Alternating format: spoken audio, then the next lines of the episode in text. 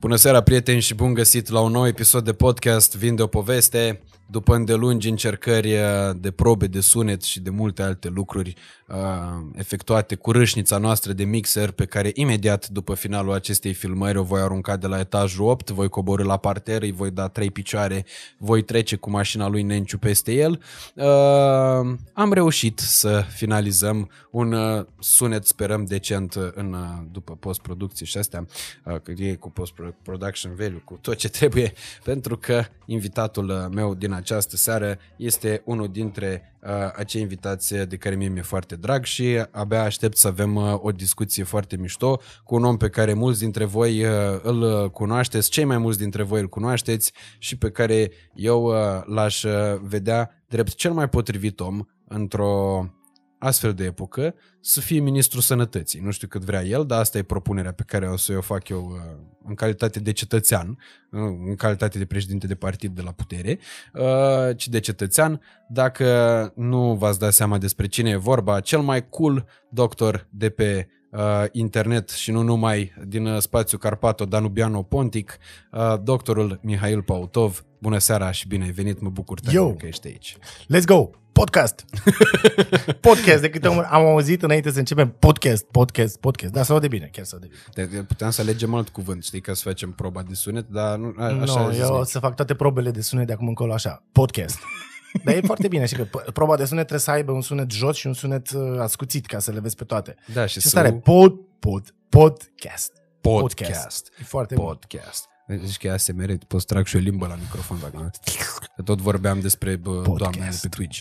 Da. Ca să înțeleagă lumea, noi înainte să dăm uh, rec, uh, pe lângă faptul că am făcut proba asta de sunet uh, de un milion de ori, ne-am am tras cu ochiul la live-ul lui Silviu Fire cu TJ Miles. Care e chiar acum. Care chiar acum, când noi tragem. Deci nu căutați acum când vedeți podcastul ăsta, pentru că el a fost deja. Podcastul ăsta să fie postat la mai târziu, că nu este el, este difuzat în regim de live, dar nu este live. Adică noi tragem, azi este uh, în octombrie și vă să vedeți în noiembrie poza. Ăsta poza, podcastul. Podcast, exact. Da.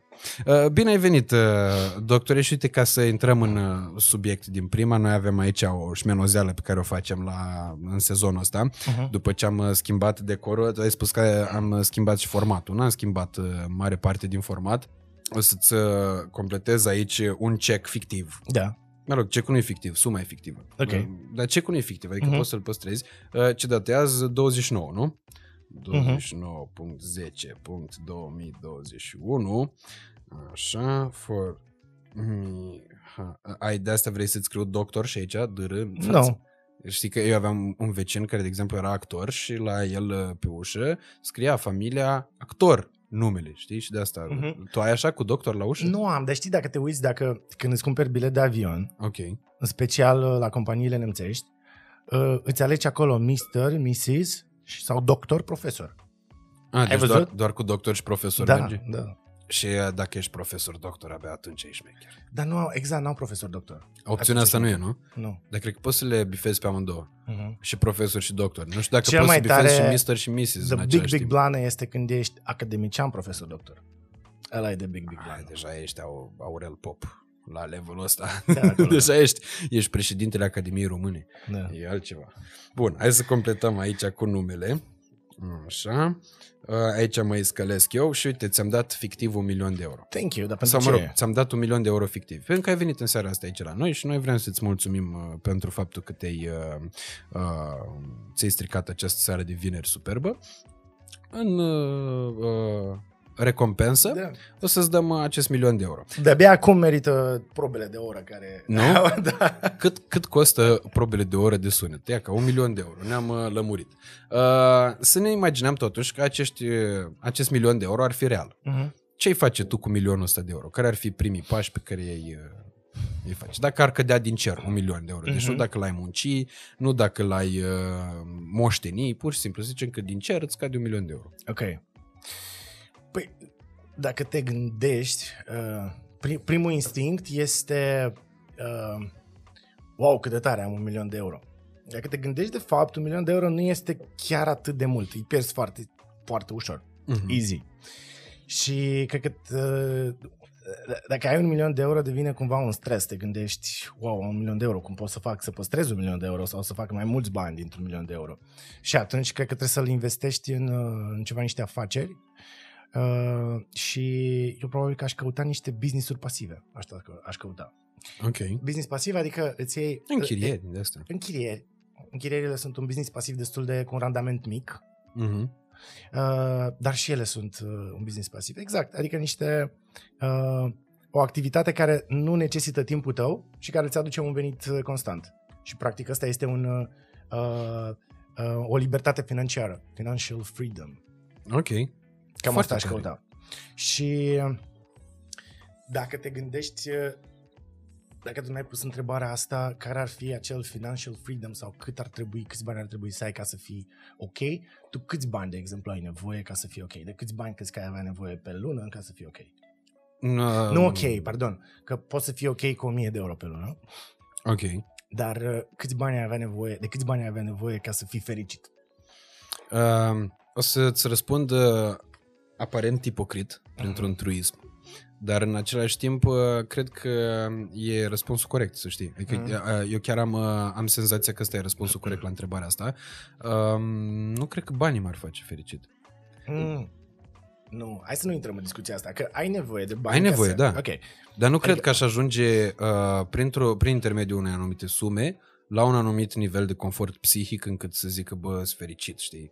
Uite ce tare, în momentul ăsta chiar nu mai am niciun fel de grijă. Uh, exact ce spuneai și tu, eu cred că dacă aș primi acum un milion de euro, aș fi mai îngrijorat decât dacă nu i-aș primi. Așa e, deci dacă ai un milion de euro ești mult mai îngrijorat pentru că poți Mhm. să-i pierzi și simți senzația de pierdere care îți aduce o mare anxietate și deținerea unui asset mare îți aduce o anxietate, adică lucrurile nu sunt chiar atât de roz. Altfel ce poți să faci? Să-ți iei un Lamborghini, de exemplu? Să-ți iei o casă Da. în nord și gata, s-a adus un milion de euro. Dacă te gândești, nici măcar nu mai e atât de mult un milion de euro cât era pe vremuri. Da, da, bine, Nu? acum depinde cum vrei să împarți, știi? Dacă vrei să împarți în, uh, în business-uri care să fie pasive sau Mhm. uh, să te ajute să îți uh, asigure oarecum și banii și în același timp să-ți producă un uh, venit uh, mic, dar constant lunar, uh, bine, mic în comparație cu un milion de euro, că dacă îți cumperi 20 de apartamente, duci direct la dezvoltator cu milionul de euro când el are proiectul pe foaie, în uh, 2-3 ani uh, scoți bani mulți. Atenție, Ok. tu ai zis 20 de apartamente.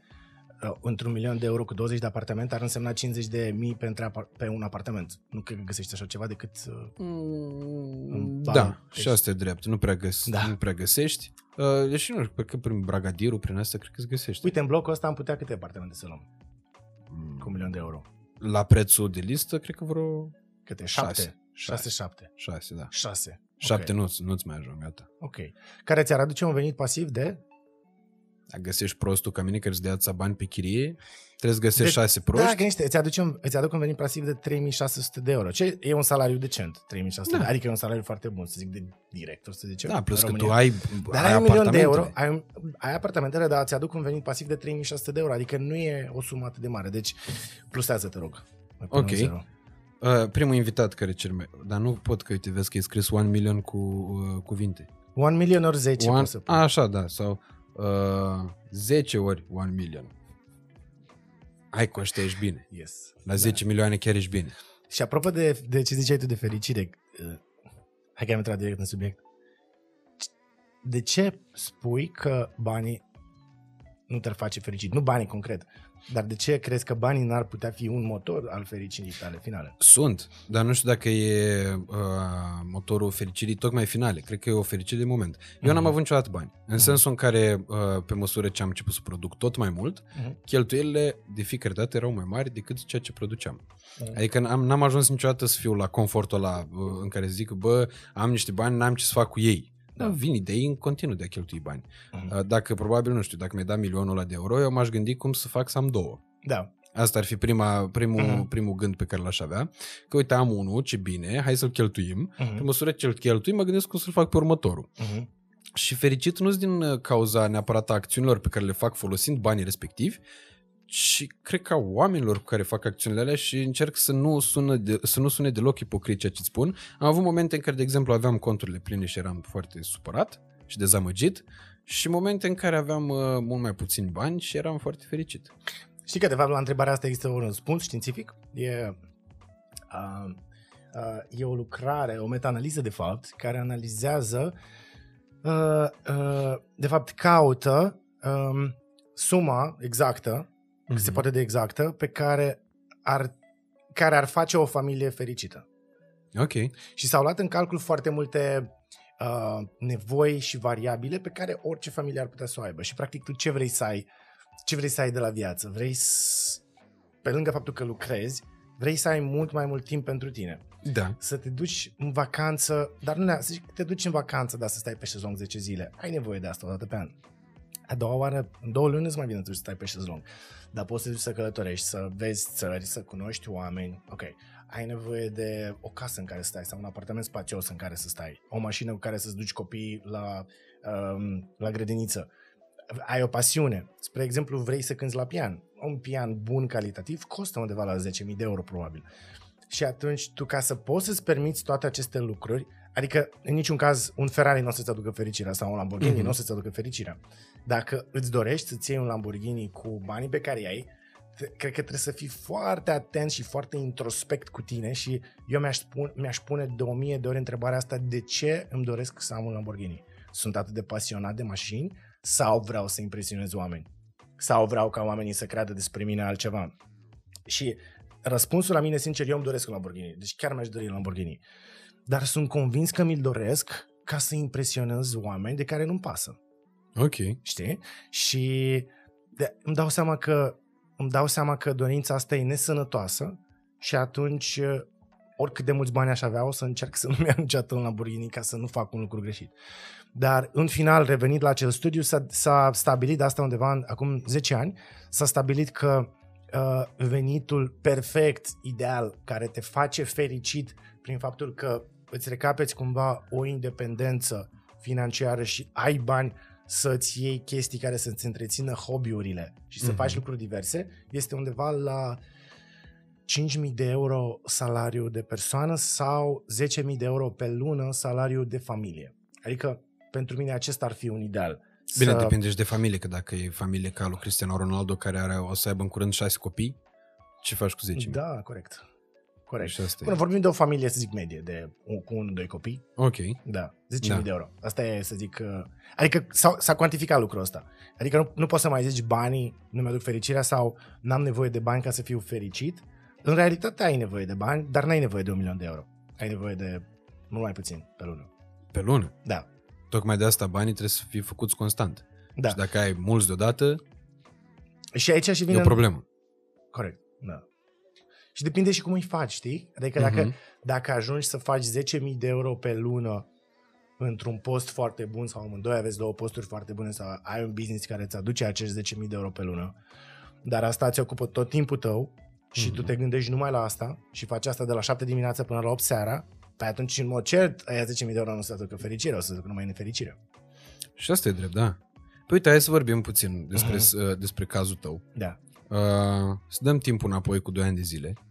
Momentul în care, țin minte că am avut noi uh, o conversație exact în uh, perioada incipientă a pandemiei, Mm. despre care o să vorbim și despre asta, ulterior o să atingem și subiectul ăsta, uh, inevitabil Mm. și cred că și bă, în același timp pe lângă inevitabil, cred că e și dezirabil să-l atingem, mai ales Mhm. uh, cu tine. Uh, să dăm timpul înapoi, atunci în martie te-am sunat și făceai gărzi la spital în Curtea de Argeș. Da. Uh, ce te făcea fericit atunci? Ce te face fericit acum? Pentru că am uh, văzut că ai schimbat foarte mult din traiectoria ta de atunci și până Mhm. astăzi. Păi să știi că eram fericit și atunci, sunt fericit și acum, pentru că ce e cel mai important, și asta am învățat, am învățat-o dintr-o carte și am simțit-o pe propria mea piele, este că uh, pentru a fi fericit ai nevoie în primul rând de sănătate. Și chiar dacă toată lumea ne gândim la sănătate fizică, foarte mulți neglijăm sănătatea mentală. Mhm. Iar sănătatea mentală este o chestie, e ca un vârf de iceberg pe care tu îl, îl vezi în comportamentul lui unui om, cum se comportă el, cum zâmbește, cum vorbește, dar de desubt, sub apă, sunt foarte multe aspecte la care uh, trebuie să fim în permanență uh, atenți. Și cred că cel mai important lucru care pe tine te face fericit sau te ține într-un uh, tonus mental pozitiv este să ai un scop Ok. Și cel mai, scopul tău e care cel mai era important atunci? lucru. Scopul meu atunci, uh, știi cum scopul sau sensul vieții tale, el poate să difere de la zi la alta sau de la an la altul. Important este în permanență să-l ai și să-l găsești.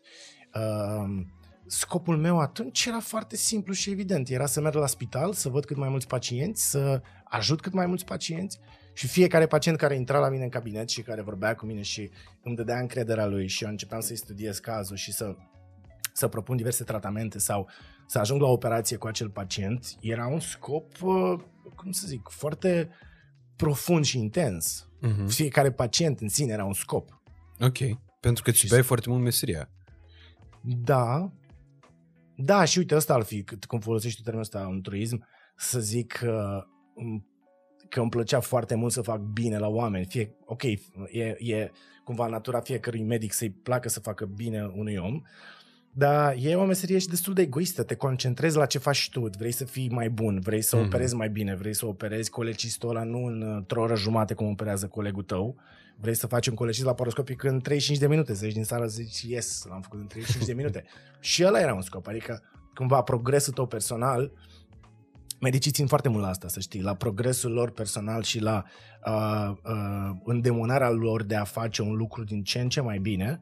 Asta cred că e scopul, scopul principal al oricărui medic și așa ai vrea să fie. Mm-hmm. Dar e bine că să fii competitiv și cadru medical. Mie mi se pare că e, uh, bun, asta cu o anumită măsură. Dacă ești competitiv în a lua șpăgi, nu cred că e uh, tocmai uh, dezirabil. Da. Însă, uh, dacă ești competitiv în uh, a îți exercita meseria uh, tot mai bine, cred că e foarte bine și pentru uh, uh, sistemul medical e foarte bine și pentru pacient care ajunge să fie uh, tratat de un medic care își face uh-huh. din ce în ce mai multe griji pentru el. Da, e un win-win, dar tu te duci la spital nu cu gândul mă duc să-mi exercit mai, să-mi exercit mai bine meseria. Te duci la spital cu gândul că vreau să devin mai bun. Săptămâna mm. asta vreau să devin mai bun. Vreau, vreau să fiu cel mai bun mai doctor bun. din yep. spital. Mm-hmm. Vreau să fiu cel mai bun din județul Argeș, după aia exact. și așa mai departe. Da. Ok, și bun, totuși cum ai, uh, ai făcut trecerea asta? E limpede că pe tine te-a pasionat, uh, uh, te-a pasionat să uh, împarți lucruri la un nivel macro. Uh-huh. Uh, aici pot să-ți fac o comparație cu un uh, prieten, care chiar un prieten deputat, tânăr, uh, e cu un an mai mare decât mine, are 26, 26 de ani. Am venit împreună cu el uh, de la Iași la București duminică și um, chiar asta îl întrebam uh, și pe dânsul și vorbeam, zic, bă, Totuși, tu te-ai gândit că dacă, de exemplu, acum el uh, uh, își dorea să fie profesor uh-huh. inițial. Mă rog, studiase în Franța, era, bă, uh, la, ar fi fost un profesor de care cred că sistemul educațional ar fi avut nevoie, însă cred că este un politician de care România are mult mai mare nevoie, pentru că uh, exact asta mi-a spus cel. Mi-a zis, bă, era mișto să mă duc acolo la ore, uh-huh. era mișto să merg la, să vorbesc cu elevii mamei mele, da. era uh, mișto să știu că pot să impactez uh, un copil, doi copii, o clasă întreagă de copii, 30 de copii, dar e mult mai fain sentimentul când mă duc și mă zbat în Parlament ca să inițiez un proiect de lege, ca să fie votat proiectul respectiv de lege, ca să ajungă la un moment dat uh, să treacă și ideea mea să impacteze o țară întreagă. Uh-huh. Uh, și cred că um, intuiesc uh, faptul că la tine a fost vorba cam de același pattern în momentul în care te-ai hotărât să te lași de chirurgie și să uh, impactezi mult mai multă lume atât printr-o emisiune TV pe care o faci în momentul de față, prin uh, materialele tale video care au fost aur curat pentru oamenii zdraven la cap în pandemie și în uh, toată perioada aia de haos în care toată lumea vorbea uh, extrem de, uh, nu știu, uh, fatalist despre un subiect care oricum crea panică, tu ai venit și ai uh, reușit să liniștești oamenii într-un mod absolut fantastic prin uh, empatia ta, prin uh, factorul tău uman și prin skillurile tale de comunicare care mi s-au părut absolut, uh, absolut extraordinare. Păi, uite, dacă vrei, putem să continuăm podcastul ăsta în care tu o să pui întrebarea și o să și răspunzi la ea, pentru că ai răspuns foarte bine, adică nu mai am ce să adaug. Uh, eu uh, n-am făcut altceva decât să intuiesc Corect. niște, nu, așa, niște Fix așa și a fost. Uh, Traiectoria a fost una, deci am comparat, vorbeam ieri cu doi colegi medici la care, uh, pe care i-am vizitat într-un cabinet de dermatologie Și mă întreba, wow, dar ce faci când te mai duci la fundește? Și zic, păi, băi, m-am lăsat. Wow, wow, be careful. Știi, gen, wow, really? și am zis, da, și cumva uh, mă miram și eu că mi-era foarte simplu să recunosc asta. Cumva e foarte, în medicină, când intri și intri în cursa aia cu colegii care, cine e mai bun, cine devine mai bun, cine operează mai mult, cine are un post mai bun, cine operează mai mult la privat, când intri în cursa aia, e ca o cursă de e o, ca o cursă din care e foarte greu să te oprești, e ca o cursă de cai uh-huh. în Mhm. care tu ești în plină cursă. Și la un moment dat unul din cai zice, bă, stai un pic, de ce alerg așa? Știi? Și e foarte greu să o ieși din cursa aia și e, pen- mie mi-a fost greu. Eu compar despărțirea asta de chirurgie care a durat cam un an, eu o compar exact cu un divorț.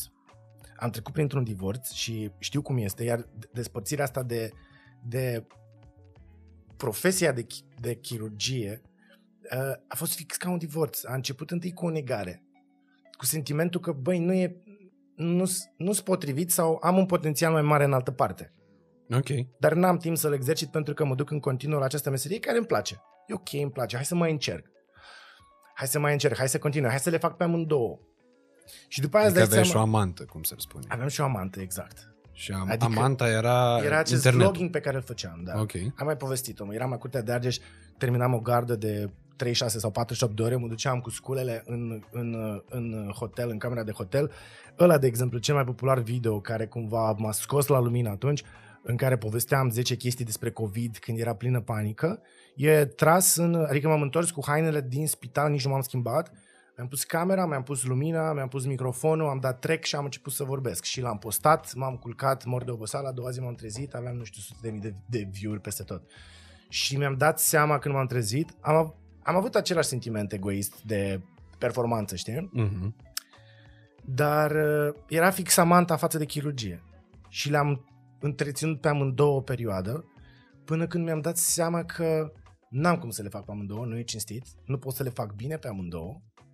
Uh, și uh, ușor am început să las, adică am lăsat lucrurile cumva în spate și am început să fac asta mai mult. Și asta, cum ar veni, ăsta este, să zic, scopul meu acum. Și Ok. cumva mă simt... Uh, lucrurile sunt mult mai complexe, de fapt. Mhm. Pentru că am făcut asta cu gândul că, ok, fac o pauză. În capul meu așa a fost. Fac o pauză de un an în care mă perfecționez pe tema asta. Uh, am făcut și această emisiune, uh, Medicul, la care filmăm acum în, în, uh, în 10 zile filmăm al doilea sezon. Am avut acele apariții la măruță, am uh, filmat O și să eu vorbim și chestiile despre mele. asta, cum ai, cum ai ajuns Mhm. să fii atât de cunoscut. Pentru că eu te cunosc, uh, adică te-am descoperit pe tine pe internet, într-o perioadă în care nu aveai hype-ul de azi sub nicio formă, adică și nici uh, acțiunea ta era ceva tabu, adică era, era um, o premieră în România, știi? Un Mhm. medic care, uite, nu ne sperie, nu ne spune, zi, bă, boală, băgați-vă bă, mințile în cap că vine boala peste voi, ci vorbeai foarte ok cu oamenii și pe înțelesul tuturor. Uh, și uh, ai creat, cred că, un trend, adică sunt mulți care încearcă acum să facă ceea ce faci tu și unul, unora chiar le iese. Uh, sper să apară cât mai mulți, pentru că e foarte bine în felul ăsta s-ar uh, rezolva multe din probleme și v-ar ajuta și pe voi să fiți competitivi, iată, mm-hmm. ca în Mhm. sala de operație. Uh, însă, uh, întrebarea mea uh, inițială, legată cu ce te-a motivat să faci schimbarea asta, uh, are și o a doua întrebare la, la pachet, Mhm. și anume dacă banii te-au motivat sau perspectiva financiară a reprezentat pentru tine o motivație să faci schimbarea asta. Adică uh, cum trăiai tu ca și chirurg, Mhm. cum trăiești acum ca și antreprenor? Măi, să știi că normal mă bucuram să fac bani. Și făceam, de exemplu, când făceam, uh, când eram la Curtea de Argeș, făceam uh, uh, în jur de 2000 de euro, în jur de 10.000 de lei pe lună. Mm. Ok? Dintr-un contract pe YouTube, dacă vine o firmă și îmi zice, uite, avem uh, chestia asta sau avem o campanie și vrem să facem această promovare, uh, care e costul? Și pot să zic 3000 de euro, de exemplu, cost pentru un video pe care îl fac în 8 ore. Pare huge, Uh, adică și mie îmi părea huge înainte, poate să pară huge pentru oameni, să zici, wow, cum iei 3000 de euro pentru un video. Însă poți să monetizezi asta după o, să zic, suficient de lungă perioadă în care ai... Că e, e ca un job, oamenii nu înțeleg asta. Oamenii, foarte mulți mă cred influencer, de exemplu, și, și sunt de fapt influencer.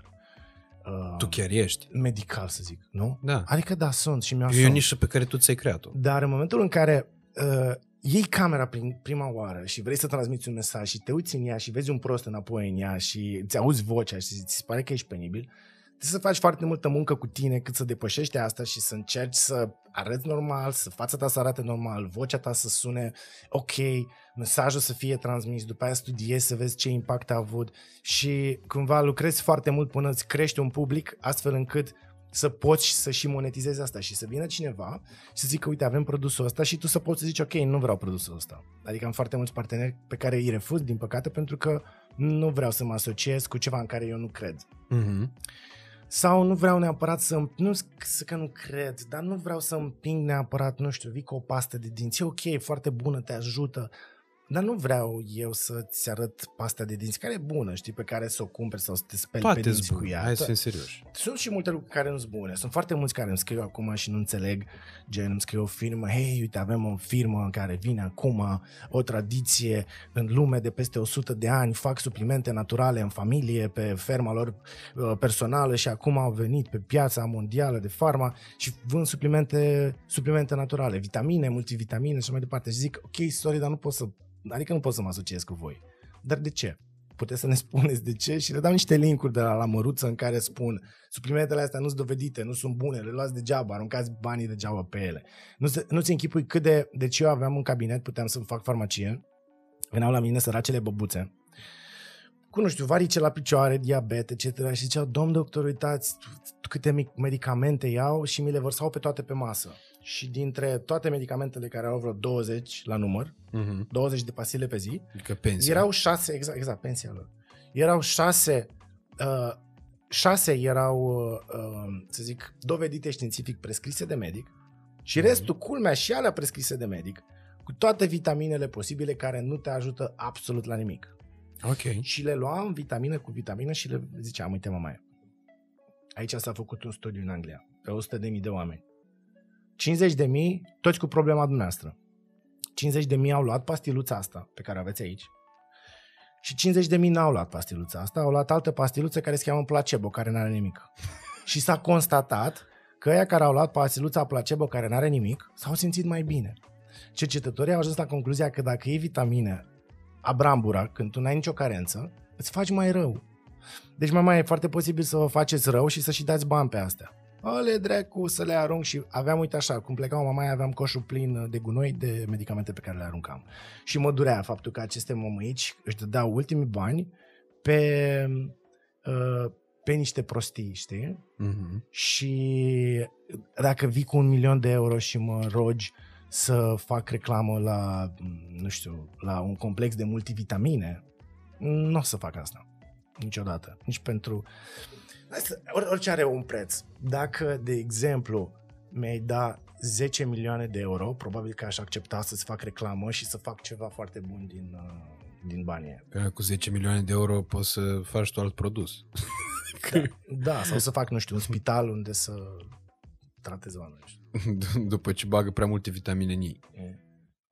Da, deci a- asta zic, uh, când încă făceam chirurgie și puteam să rămân să fac chirurgie și făceam acest vlogging și puteam să am, să zic, câteva contracte pe lună în care făceam 2000 de euro la spital și puteam să fac 10.000 de euro din YouTube sau Mhm. puteam să fac 15.000 de euro pe lună din YouTube. Aveam bani și acum, atunci și nu, adică nu, n-aveam, n-am avut niciodată vreo lipsă. Și acum, sincer vorbind, pentru România, pentru un medic, un salariu de 2000 de euro, m, e așa între, e, e să zic, între bun și acceptabil. Ok? Adică îți, Mhm. Îți ajunge. Da, Îți ajunge hotelul în- la Curtea de Argeș ți-l, ți-l plăteai tu? Da. Deja nu-ți mai ajungi. Era, nu știu, 150 de lei pe noapte. Da, se cheltuiau bani. Adică cheltuiam vreo 2000 de lei numai pe hotel, benzină, dus întors. Plus timp, Plus foarte timp, mult da. timp pe care îl Mhm. pierdeai pe autostradă. Mm. Ieșirea asta minunată spre Pitești. Ce, ce vreau să zic este că am uh, plecat din chirurgie pentru un an. Ăsta a fost planul. Ca Ok. să-mi rezolv treburile, să uh, nu știu, să, să fac lucrurile să meargă. Poate să-mi fac un business care să meargă fără mine și să meargă pasiv. Mhm. Mă rog, pasiv, semi-pasiv și să mă întorc la chirurgie și am început să mă gândesc că, știi cum, după ce trece timpul, cumva lucrurile se cern și încep să realizezi, să, să găsești niște motive în plus pe care înainte nu le vedeai. Pentru ce? Și- Pentru chirurgie sau pentru... Pentru, nu, pentru o plecare, de exemplu. Ok. Și alergam în Herăstrău acum câteva zile și îmi place când alerg. Am niște momente Deci stai la de-astea bogați de... dacă alergai în Herăstrău. Nu, iau mașina și mă duc până acolo. Îmi place Ah. că are, e o tură de 5 km și e fix Că- cât, cât îmi trebuie. Îmi Ok. place foarte mult parcul. Uh, nu stau la bogați. E foarte scump. Herăstrău, Uh, da. Da, e scump, și, e scump și pentru bogați. Da. Da. Alergam, făceam o tură de parc. Și mă gândeam așa, băi, a trecut un an, aș putea să mă întorc în sistem. Și deodată mi-au căzut în cap toate motivele, probabil reale, pentru care am plecat din sistem. Pentru că eu sunt genul de om și cine mă cunoaște îți, îți poate confirma, eu sunt ultimul care rămâne la masă lângă un uh, inamic. Dacă eu plec de aici și o să-mi zică cineva, băi, a zis, uite, a zis stradă despre tine că, nu știu, că ai făcut nu știu ce, că ai spart sau că ai furat ceva din casă, eu o să fiu ultima persoană care o să creadă asta despre tine, că ai spus. Eu zic, băi, nu, a făcut un sketch, a făcut o glumă, n-are cum să zică asta. Mhm. V-a zis așa ca să se dea mare, poate, față de voi, dar el nu crede asta despre mine și o să cred numai dacă mi-arată cineva înregistrarea și o să mă conving că așa este. Și fix așa eram când lucram în sistem. Îl promovam foarte mult. Vedeam numai bine în tot sistemul medical. Mă gândeam, a, ok, uite, bă, profesorii sau doctorii mari sunt răi cu noi pentru că și alții au fost răi cu ei și acum ei doar așa știu, dar vor să fie mai buni de fapt. A, ok, uite, poate ceilalți colegi au șpagă pentru că na, le e greu acasă și trebuie așa i-au învățat, le, le ia ceva timp până să se dezînvețe. Uh, da, ok, nu primesc de operat, poate nu sunt bun să operez, poate trebuie să mai învăț. Uh, na, ok, nu mă învață să fac chestii pentru că așa e corect, eu trebuie să învăț, eu trebuie să, să arăt că îmi pasă. Dar de fapt, acum când, practic când alergam și mă gândeam, băi, că am trecut un an, ar trebui să mă în, în, întorc, m-am speriat de, să zic, imaginea sinceră a sistemului pe care eu mi-am dat seama, cumva am văzut-o. Zici că mi-am dat jos ochelarii roz și am văzut acest sistem care este un sistem feudal. Mhm. Un sistem feudal, adică e, e un sistem în care ai un, ai, un, ai un dictator care conduce care, și care decide în permanență pentru tine ce e bun sau ce nu e bun pentru tine. Ai un dictator. Ăsta e sistemul românesc, din păcate, medical. E un sistem în care eu totuși am avut uh, am avut norocul să am niște mentori foarte tari, care m-au învățat foarte mult lucruri și foarte multe lucruri pe care le fac și acum în viața de zi cu zi, cumva le datorez lor.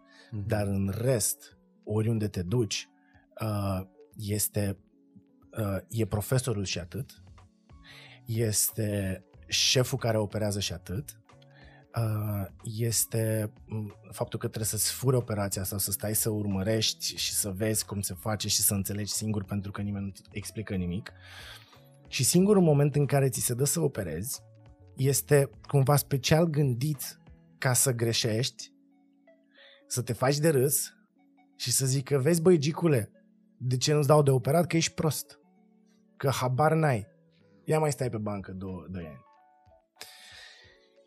Și practic când ajungi în sistemul ăsta îți dai seama că trebuie să te sclavești timp de 20 de ani, trebuie să-ți distrugi viața, trebuie să te duci oriunde ești chemat, trebuie să uh, trebuie efectiv să renunți la tot ce ești tu și dacă n-ai, dacă n-ai la ce să renunți, e ok să rămâi acolo.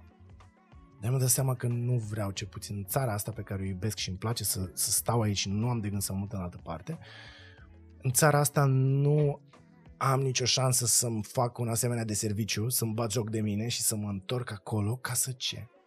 Ca să stau pe hol și să aștept să intru și eu în sală, ca să stau mâna a doua timp de încă 5 ani, ca să mi se dea de operat și să mi se dea peste nas că mi s-a dat de operat, ca să plec capul la fiecare mizerie? Nu, din păcate nu fac asta. Sau din fericire mi-am dat seama că, băi, nu, cum naiba.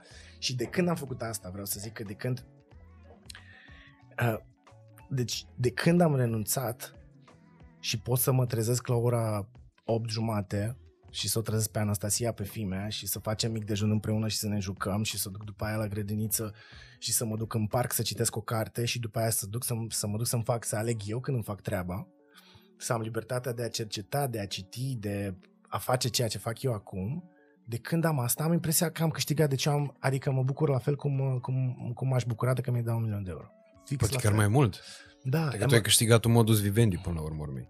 Da, deci simt că mi-am recăpătat efect, deci am impresia că am, nu știu, că mi-am recăpătat libertatea și viața mea și sunt stăpân pe ea. La început nu venea să cred că așa ceva e posibil.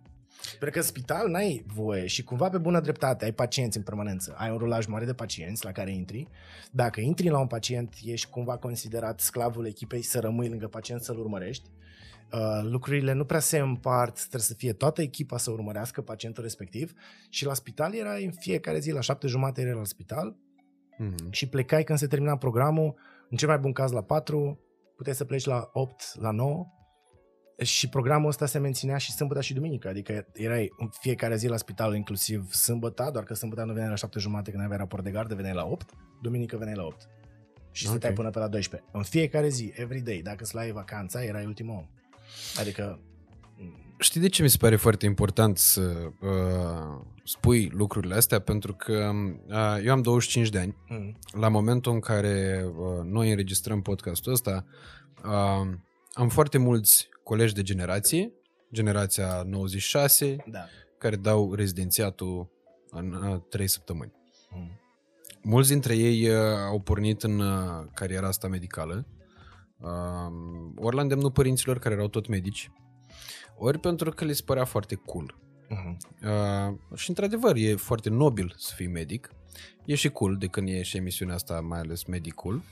Uh, dar, uh, pe de altă parte, eu cred că și din cauza sistemului educațional uh, disfuncțional, copiii, pentru că sunt niște copii la vârsta de 18 ani sau chiar pe la 17 când încep pregătirea la bio uh-huh. pentru, pentru admiterea la medicină, habar n-au la ce uh, se, se înhamă de fapt ei având așa o reprezentare uh, a subiectului în uh, mintea lor, uh, similară cu imagini din Doctor House, din Anatomia lui Grey, da. uh, cu medici uh, foarte ai... șmecheri care umblă așa pe holurile spitalului, da, da. mai trag, uh, le mai trag la, uh, la niște asistente, mai uh, stau la discuții cu un pacient care eventual vine direct sănătos, mm-hmm. el mhm. mai se mai uite așa, se uite pe un computer, ce aia, să vedem ce are asta, gata, și dă, îi prescrie așa din pix o rețetă și l-a făcut sănătos pe ăla.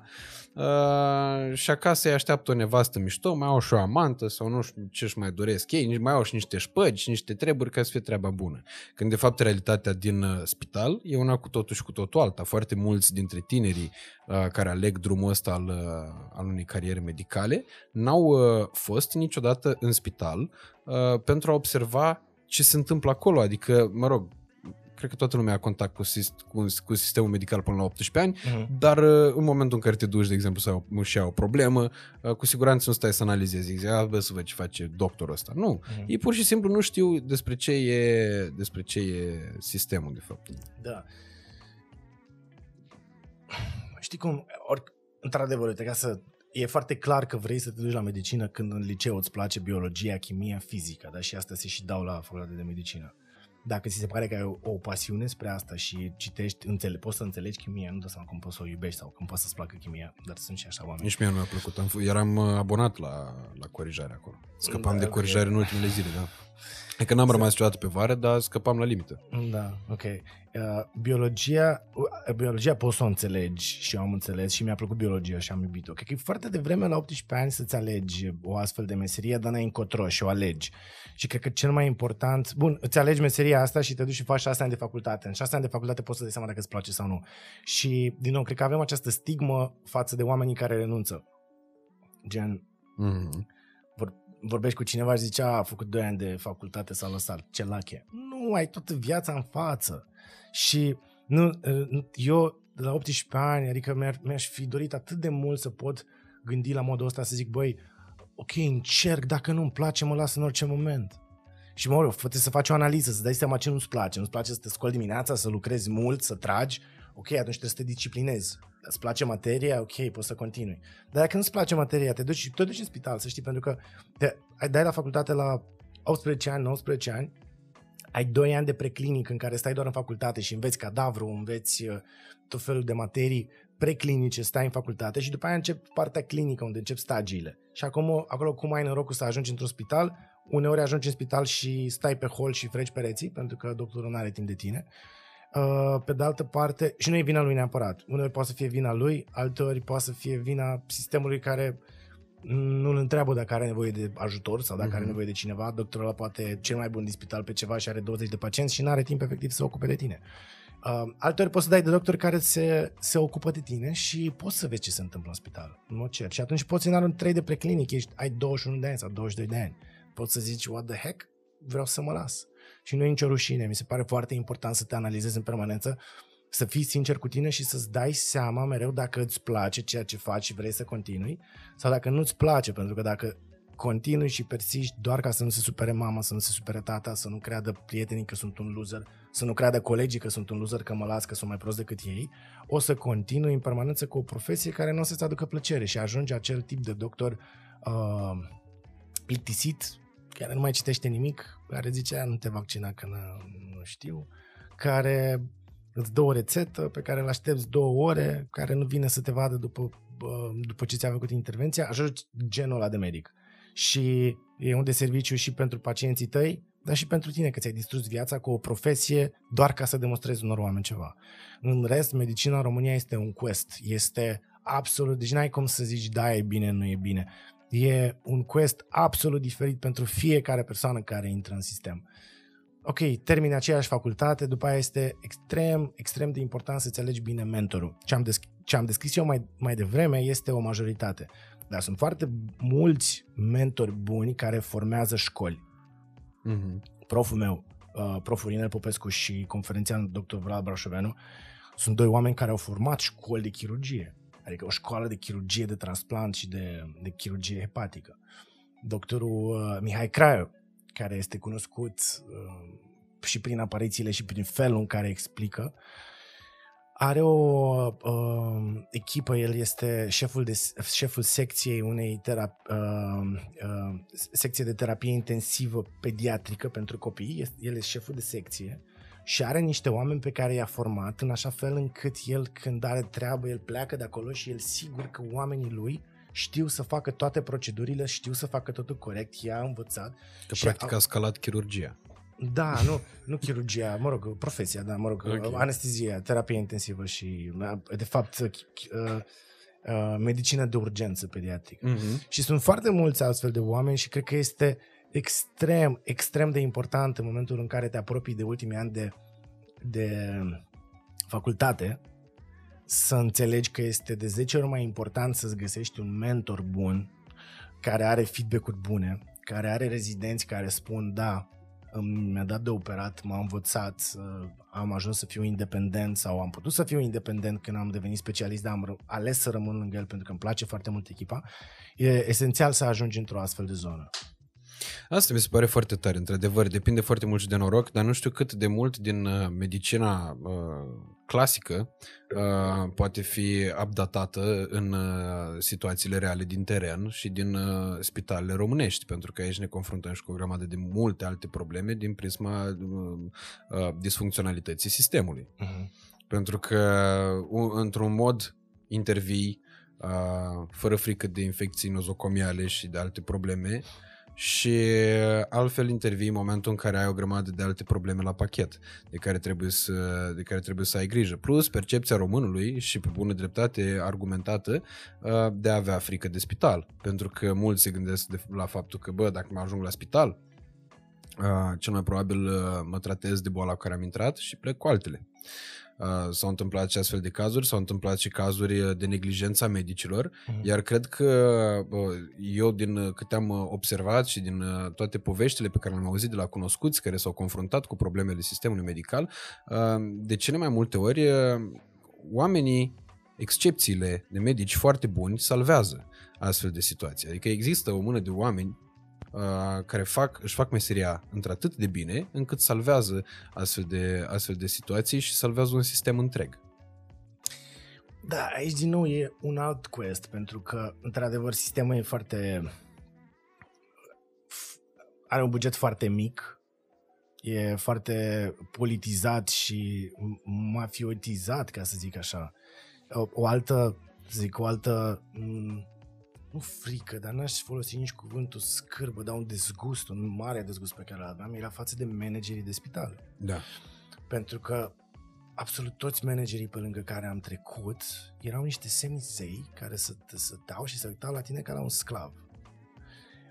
Ceea ce nu este normal, este e hidos, e dezgustător absolut. Managerul e acolo să facă managementul unui spital care e într-un dezastru, el trebuie să se super implice în tot ce faci, el trebuie să vină să te întrebe, ok, tu ce faci aici, ce operezi, de ce ai nevoie, care e problema aici, el trebuie să rezolve aceste probleme el de fapt probabil stă acolo ca să semneze niște contracte. Mm-hmm. Din păcate. Pentru că e un numit politic de cel mai multe ori. Pentru că e numit adică politic nu de și trebuie, să le, și trebuie toate să le orele. Da. Da, dacă îmi permiți figura de stil. Exact. Uh, adică de asta mi-era, mi-era silă în permanență. Dar dacă ai noroc și ajungi într-un spital în care începi să te implici Uh, și asta e, de exemplu, încă un lucru pe care foarte mulți rezidenți, după ce ajung rezidenți, după ce ajung medici specialiști, vor să rămână în oraș, în spital universitar în care au învățat, spital mare, unde nu mai e loc. Sunt foarte multe locuri însă libere în provincie. Și eu am ales să fac asta. Eu aveam post în Fundeni. Mm-hmm.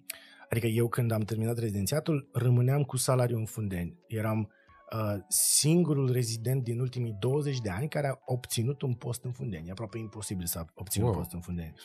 L-am obținut pentru că în timpul rezidențiatului s-a deschis un centru de cercetare care avea trei posturi din oficiu pe chirurgie generală care se făceau pe cercetare, adică luai posturile pe cercetare și uh, unitatea asta de cercetare avea o sală de chirurgie experimentală unde trebuia să operezi porci, să faci experimente pe porci, studii pe porci și workshop-uri pe porci, să înveți. Și... Cum poți să faci un workshop pe porci? Poți să faci workshop pe porci. Sună foarte mișto da. asta. Da, chirurgical, da, da, da. workshop pe porci. și, uh, uh, long story short, ca să pui în acțiune toată handramaua aceea, aveai nevoie de foarte multe autorizații, foarte mult și know-how și așa mai departe. Și asta am făcut eu. M-am dus uh, la Ponderas, la profesorul Copăescu să văd cum face el workshop-urile pe porci, care m-a primit și a fost super de treabă am învățat de acolo, am vorbit cu anesteziști, am căutat anesteziști, am făcut echipă, am făcut uh, dosarul pentru autorizația de la DSV. Uh, apoi ca să faci proiectul trebuie să ai o echipă de et- o, o comisie de etică care îți aprobă etic ceea ce faci. Deci tu dacă, ca să pui un porc pe masă și să-l operezi, trebuie să scrii etic, un proiect, da. corect, trebuie să scrii un proiect în care tu descrii tot ce faci, care e necesitatea, ce învață chirurgii respectivi, cum eutanasiezi porcul, cum te asiguri că el nu suferă și practic tu operezi porcul acela exact ca pe un om. Adică el, uh, cum, adică nu, nu suferă aproape deloc. Adică el ia un calmant înainte de operație, adorme, tu îl pui pe masă, îl intubezi și totul se face cum să zic, foarte, cu foarte mare grijă la acel animal. Și lucrurile astea toate sunt reglementate, dar e un păienjeniș de acte pe care trebuie să-l faci. Și eu am făcut asta și am ajuns să, practic, să organizez acele workshop-uri și eram singurul care cumva se implica acolo, că am văzut și nici n-am făcut-o cu vreun interes, adică era, era super interesant să pun treaba aia la cale. Uh-huh. Și când a venit timpul să se dea acele posturi, era cumva evident că eu lucrând acolo și făcând asta, trebuia să am unul din acele posturi și am primit un astfel de post încă de când eram rezident, adică de când eram anul 4 de rezidențiat și aveam deja post de asistent de cercetare la Fundeni, pe care l-am și păstrat după aceea. Dar am ales să nu stau acolo pentru că acolo eram specialist, dar eram același rezident. Intram în sală mâna a doua, nu aveai cum, n-ai cum, de exemplu, să într-un spital universitar să ai tu pacient sau să ai loc în pat să internezi pacientul când șeful tău de-abia și-a internat șase pacienți și lucrează de 30 de ani acolo și n-are nici el loc de pacienții lui. Sau n-ai cum, dacă ți l-ai internat, n-ai loc să-l duci la sală, să îl operezi, când șeful așteaptă de patru zile să intre la sală și tu cum să intri tu cu pacient să operezi? Și atunci am ales să mă duc la Curtea de Argeș și acolo, aici am vrut să ajung, acolo poți să faci cu adevărat uh, diferența dacă uh, găsești oameni cu care să lucrezi, găsești oameni care îți văd valoarea și te lasă să faci și atunci chiar dacă ai o sală, să zic, uh, din asta minimalistă, chirurgicală, cu instrumente de acum 70 de ani, tu poți să găsești uh, fonduri în vari feluri. Poți să ceri uh, managerul fonduri el nu are. Poți să ceri la primărie, poți să ceri donații, poți să-ți faci o asociație, de exemplu, a secției uh, și oamenii care vin la tine să-ți da șpagă după operație, îi analizezi și dacă oamenii aceia vin de frică să nu-i tratezi greșit și îi vezi că sunt niște oameni săraci care nu au neapărat bani, le explici mulțumesc, dar nu e nevoie, folosiți pentru tratamentul dumneavoastră sau pentru ce aveți dumneavoastră nevoie.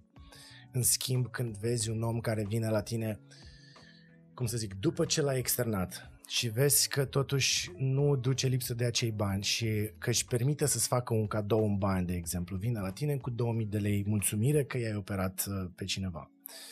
Uh, și tu îi refuzi și el insistă, zice, bine, dar totuși vreau să vă mulțumesc cum, cumva, tu poți să transformi această șpagă în ceva extrem de benefic spitalului și să-i spui, uite, avem această asociație, acesta este contul oficial, dacă doriți, orice sumă doriți dumneavoastră, dacă v-a plăcut tratamentul la noi, puteți să donați orice sumă vreți în acest cont, e perfect legal, și tu din acel cont cu asociație care are un scop, are un obiect definit prin lege pe care îl tu declari la o judecătorie care se verifică în permanență, și tu cu acea asociație poți să-ți cumperi pe secție fire, pansamente, medicamente, pense cu care să operezi și chiar și un aparat, nu știu, un electrocauter sau un turn de laparoscopie și poți să crești valoarea secției respective sau a ce faci tu în spitalul respectiv fix, pe fix prin acțiunea ta. Dar Întrebarea e dacă vrei să, dacă vrei să refuzi uh, respectivul care vine să-ți, să-ți ofere cei, cei 2000 de lei, de exemplu.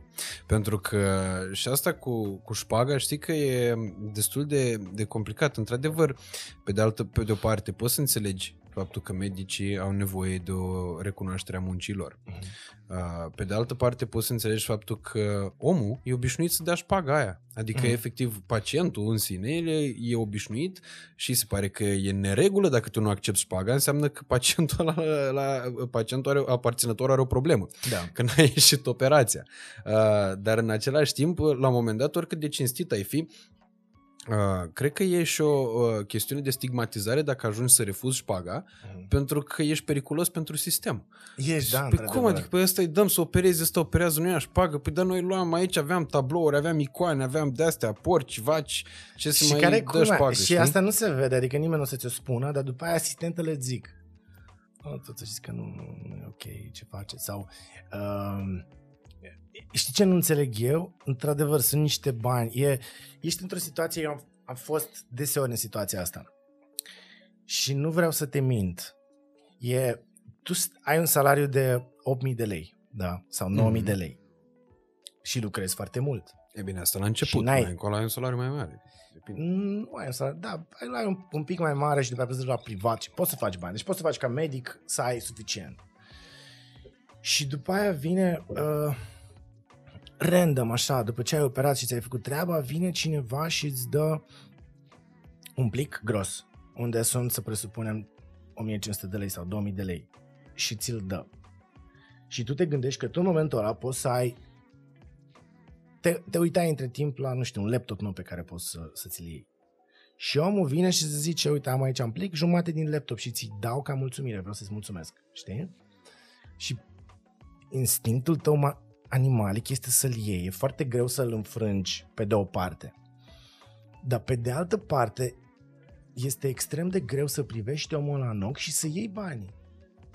E, adică e aproape imposibil. Asta Mie pentru tine. cel puțin. Adică să te uiți la omul ăla și să-l iei banii și în momentul ăla el te-a mânjit. Tu nu mai ești medicul care e acolo ca să-l trateze.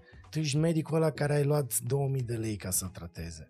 Atitudinea ta imediat o să se schimbe față de el. El o să știe că ți-a dat bani, că te-ai mungit, că ești șpăgar, că ai, că ai luat bani. Începe un circ din ăsta sinistru în care tu te prefaci medicul, uh, tu te prefaci medicul grijuliu față de pacient și uh, și pacientul e și el jenat de situația asta. Asta am trăit eu ca pacient. Mm-hmm. Asta am trăit eu ca pacient de câteva ori în spital de stat unde mi s-a adus la cunoștință că ar fi, nu e neapărat nevoie. Ar fi bine să faci asta. Și mă duceam la doamna neonatolog și dădeam, când s-a născut Anastasia, Ziceam, doamna Turuta, vă mulțumesc foarte mult pentru efortul acordat, dar nu venea să cred că eu eram medic atunci, înțelegi? Adică eram, eram rezident într-adevăr, dar eram colegi. Și mi s-a spus că așa ar fi bine să fac. Și m-am gândit, băi, să nu fiu bulangiu, să mă duc totuși la doamna doctor și să-i manifest, să manifest intenția. Și eram sigur că o să zică, măi, nu e nevoie, ce ai nebunit, suntem colegi, ce naiba, dă încolo de treabă. De cele, de cele mai multe ori așa s-a întâmplat. De când am mai avut nevoie și cumva făceam, acum n-aș mai face asta niciodată, never, cu nimeni. Dar eram mai mic, eram speriat și mă duc la un neonatolog și spun, uitați, doamna mulțumesc foarte mult pentru ajutor și păgam banii în buzunar. și, ea, și ea se prefăcea că se uită pe fișă și făcea, Uh, da, deci să știți că copilul este bine. Uh, l-am pus într-un incubator special, ținând cont de situație și că suntem colegi. Uh, avem, uh, nu știu ce, analiză este ok. Stați liniștit, în regulă. Dar era atât de penibil, atât de jenant și nu, nu, n-aș, nu, n-aș fi vrut să trăiesc niciodată, uh, cum zic, schema asta cu mine medic acolo. Dar ai luat vreodată? Nu. Niciodată, niciodată. Am, hai să-ți recunosc. A, am luat o singură dată în timpul rezidențiatului. Mi-e rușine și acum să recunosc. Mi-e rușine de ce am făcut și nu, nu mă aduc aminte pacientul pentru că, și dacă mi-l, așa, dacă mi-l așa aduce aminte sau dacă își aduce ea aminte cine este, o rog să-mi scrie și aș vrea să, să mă întâlnesc cu ea și să-i dau înapoi. Eram în anul 2 de rezidențiat. Era o operație care s-a terminat. Era un pacient de care am avut grijă cap-coadă, cum o zice mai, mai Jordash. și eram în cabinet și mă, mă odihneam. Și vine pacienta, nu, vine aparținătoarea cu pacientul. Uh, pacientul era la control și vine aparținătoarea în cabinet. Și zice, domn doctor, uitați, mulțumire. Și zic, doamnă, vă, vă rog mult, dar nu am nevoie. Suntem o altă generație, lucrurile se schimbă, vă rog să nu mai învățați oamenii să facă asta. Și ea zice, ok, înțeleg, dar... Uh, și a făcut un fel de uh, psihoterapie cu mine timp de 10 minute, în care, okay în, care m-a, nu, în care m-a convins, zice așa, ok, făcea matematică cu mine, făcea, fiți atent, domnul doctor, uh, aveți copil, știu, uh, ne-am gândit toată familia ce să facem, să luăm un cadou. Dar am văzut că copilul are, nu știu, atâția ani. Să-i luăm cărucior de banii ăștia? Nu. No să-i luăm ăla, așa, dacă vi luăm, poate nu se potrivește. Vi luăm, vă dăm bonul, vă pierdeți timpul, mergeți acolo. Doamnă, lăsați-mă în pace, nu este nevoie, vă rog să mergeți afară, altfel nu mai discutăm. Eu înțeleg, dar eu plec afară și mă duc în mall acolo și vă iau un cadou, cadou nu puteți să mi-l refuzați și nu o să vă placă. Și mă rog, a fost o discuție asta de 10 minute în care ea în final uh, cumva m-a convins să fac asta și a fost, era cumva logic, era tentant, era complet greșit. Era complet greșit. Și în final am căzut, deci am, efectiv s-a re, m-am revărsat pe partea cealaltă și am zis, ok, m-ați convins, mulțumesc foarte mult, i-am luat și regret până în clipa de astăzi. Ce sumă? Dar a fost, uh, era, nu știu, era, cred că erau 200 de euro și erau euro. Ah, deci ai primit șpagă high class, cum s-ar spune. Da, cred că era high class, da. Și mint, am mai primit o dată șpagă. Și de asta să, să închei capitolul ăsta. E, deci e un eveniment pe care cumva îl regret și acum. Ok. Dar m-am căit atât de mult după ce s-a întâmplat asta. Adică m-am dus acasă și eram fix așa, gata. Ăsta e primul pas. pas. O să ajung un șpăgar. Dacă au mers ăștia 200 de euro, o să meargă și următorii, și următorii, și după aia și înainte de operație, și după aia tot așa. Și mi-era așa o silă de ce am făcut și așa o, cum să zic, așa o aveam așa un dezgust față de mine personal, adică mă simțeam mai efectiv mânjit. Adică m-am, era, un, era un chin banii aia, n-am fost niciodată o bucurie. Nu mi-am dat niciun cadou de care să mă bucur de banii aia. Și cred că m-am, cum să zic, m-am autobiciuit atât de tare încât uh, uh, am devenit într-un fel imun la șpagă. O perioadă eram cumva... Erai de vaccinat. Fapt, da, m-am vaccinat, a fost vaccinat de șpagă. Și uh, ulterior, cum să zic, am, știi, mai sunt și doctorii care sunt agresivi când le dai șpagă. Când te duci, uh, haide să vă, domnule, să vă, să vă mulțumesc. Hai, domnule, lasă-mă în pace cu prostiile, te de aici, că de dau afară în spital, chem paza. Dar de fapt nu trebuie să fie atitudinea asta, pentru că oamenilor le este frică exact că tu să nu-i tratezi bine și ei vor să te motiveze să-i tratezi bine sau a, a, asta e partea cea mai tragică. Partea mai puțin tragică sunt pacienții care vin după operație și vor să-ți mulțumească cu ceva.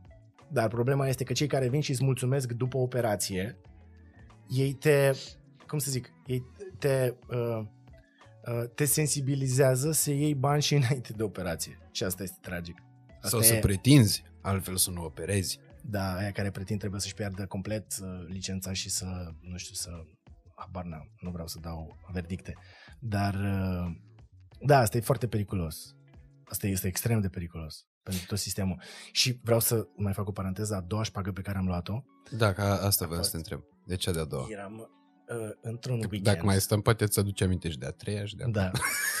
Eram într-un weekend la Fundeni, intru în, uh, în salon uh, și avem șase pacienți în salon. Ok. De regulă, uh, acum nu mai există aparținători, înainte mai erau aparținători. De regulă, mulți doctori dau afară aparținătorii, se intră așa, se dă ușa de perete, uh, se, da, ușa de perete, se țipă aparținătorii afară, ca și cum ar fi niște câini, știi? Așa se, așa se face. Că a venit doctorul și aparținătorii toți Iartă-mă afară. că râd, dar mi se pare amuzant. Și e foarte jenant că toți își iau, încep să-și ia sacoșele de pe jos, pac, pac, pac, își iau hainele, ies, fug așa fix ca niște gândaci când aprinzi uh, lumina în bucătărie. E foarte jenant, ei sunt oameni și ei stau Da. da. acolo să ajute niște pacienți. Și sunt niște oameni care au probleme. Uh, nu, aparținătorii, nu Păi pacienți. și aparținători au Au, probleme. pro- că au bănuim- probleme și plus că ei ajută de multe ori pentru că e foarte important pentru un bolnav care stă în spital să aibă pe cineva apropiat lângă el care îi dă apă, îi dă mâncare, ia plosca, îi... Ele, ei ajută și până și asistentele de Mhm, multe ori. mhm. Uneori încurcă. Uh, și eu când intram în salon, pref- singur, preferam să nu dau pe nimeni afară. Și mă duceam și mă uitam la fișe și mă uit pe, pe mă uit la o fișă, uh, mă uit la un pacient, uh, trec la următorul, mă împiedic de un aparținător, zic, vă rog frumos să aveți grijă, mă uit la următorul, după aia trec chiar, mă întorc, uh, dau de un, uh, de un, uh, un alt aparținător și am un halat pe mine. Termin vizita, mă duc uh, la aparat de cafea, îmi caut portofelul și aveam 2 lei într-un buzunar și 5 lei în alt buzunar. Adică oamenii m-au mânjit fără să, fără să-mi dau A, seama. pe da, nu ești pagă. Era o șpagă, adică Nu mi-au, e. mi-au, mi-au pus cumva în buzunar, dar foarte... Și doamna foarte neonatolog. iscusit. Nu mi-a, adică nu, efectiv n-am văzut. Adică m-am împiedicat cumva de ei, dar niciodată n-aș fi bănuit că mă șpăguiau acolo de față cu toată lumea. Și am ieșit din salon și aveam 2 lei și 5 lei. în buzunar. Da, e- Which is a doua șpagă, de fapt.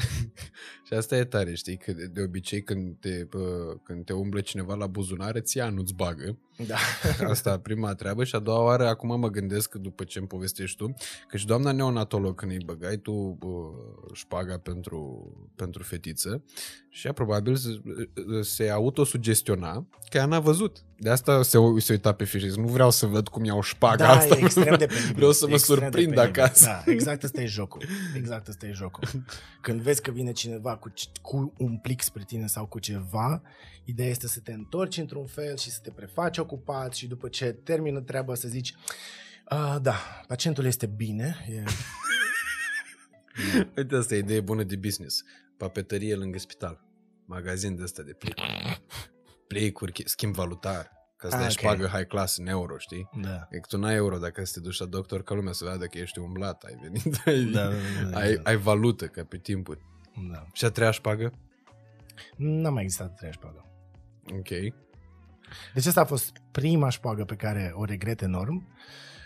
Și am mai primit însă cadouri. Am primit, de exemplu, cel mai tare cadou pe care l-am primit a fost de la o, tot o pacientă care venea în controle, care mi-a adus niște cărți cadou. Which was amazing. A, bine, asta chiar e fain. Da. Chiar e tare. Deși, na, apropo de etică, ce comisie de etică stabilește ce se, ce se încadrează la șpagă și ce se încadrează la cadou? Păi nu, da, păi teoretic inclusiv, uh, adică n-ai voie niciun cadou ca medic să primești. Nici măcar cărți. Nici măcar cărți, da. Pentru că ești funcționar public. Deci poate că mulți ar trebui Și- să primească. Da.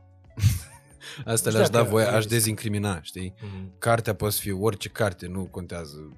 Măcar, s- dacă știi cum e, dacă vrei să pui, poți pui o bagnotă ca semn de carte. Să dai cartea ta. deci tot Da, asta discutând am atâta gândit, despre înțeleg. șpaga asta și uh, am putea spune aici, am putea face un uh, layout de ala pe, în uh, postproducție Mhm. cu acest program vă este oferit de către DNA, Direcția Națională Anticorupție. Nu este oferit de către Da. DNA, este oferit de către domeniile Davidescu însă, uh, uh, adică mă rog, e oferit de noi și ei ne sprijină, pentru că, Mhm. Da, foarte cool. apropo de ceea ce vorbeai tu despre uh, cum accept sau nu accept să faci o plasare de produse, uh, Mhm. vinul lor e un vin pe care eu chiar îl consumam, ei așa m-au descoperit, scăpând eu în poză Foarte o sticlă tare. de Mi se Davidescu. par foarte tare colaborările astea în care e fix win- win-win. Adică Da. e ceva ce consumi, ceva ce îți place și te susțin să faci ceea ce faci. E foarte tare. mișto. Da. Chiar foarte, foarte mișto și povestea colaborării este foarte faină și rara neagră sa pe Ravi, mai ales pentru uh, sezonul ăsta de toamnă și de iarnă, pentru sezonul mai rece, mie mi se pare un vin absolut extraordinar și mă bucur că Mhm. pot să-l uh, beau cu tine la discuția asta care Mhm. îmi place foarte tare. La și mulți mie. ani. Cheers. Și îți mulțumesc mult de tot încă o dată că ești aici. Mai am o Oricum se grămadă aude. de lucruri să te întreb. Ok. Apropo de asta cu șpaga, Mm. mulți spun că salariile medicilor ar fi cauza uh, corupției din sistemul medical. Așa este. Pe de altă parte, tu crezi, și aici nu e vorba de un argument, e clar că salariile medicilor, uh, salariile cadrelor medicale, în general, salariile tuturor funcționarilor publici uh, din uh, sistemele esențiale, cel puțin, nu mă refer la uh, cei ce îngroașă uh, rândurile funcționărimii degeaba, Mm. pe posturi care ar trebui să dispară în urma digitalizării. Uh, vorbim strict de, uh, de cei esențiali, cei care s-au putut vaccina încă din ianuarie. Uh, mi se pare absolut imperios necesar să aibă motivație financiară de a merge la locul de muncă. Asta este cât se poate de clar. Uh, însă, vreau să te întreb dacă tu crezi că în cazul, dacă în cazul cadrelor medicale, și aici putem extinde discuția și asupra magistraților și asupra personalului din Ministerul Afacerilor Interne. Uh, Dacă tu crezi că această mărire de salariu considerabilă și atingerea unui prag decent la nivelul Uni- Uniunii, salarizării din Uniunea Europeană ar rezolva într-adevăr problema corupției, pentru că eu tare mă tem că e o chestiune atât de adânc înrădăcinată în uh, ceea ce uh, gândesc oamenii și în modul lor de a se comporta și de a se raporta la problemă, încât șpaga nu cred că va dispărea prea ușor și, ba mai mult, chiar cred că va, se va perpetua fenomenul indiferent de, de creșterile salariale. Da, uite, îmi vine în în minte un proverb pe care l-am auzit astăzi de la, un, uh, de la un, o cunoștință, care sună cam așa, e un proverb chinezesc care zice elefantul se mănâncă bucată cu bucată sau bucățică cu bucățică.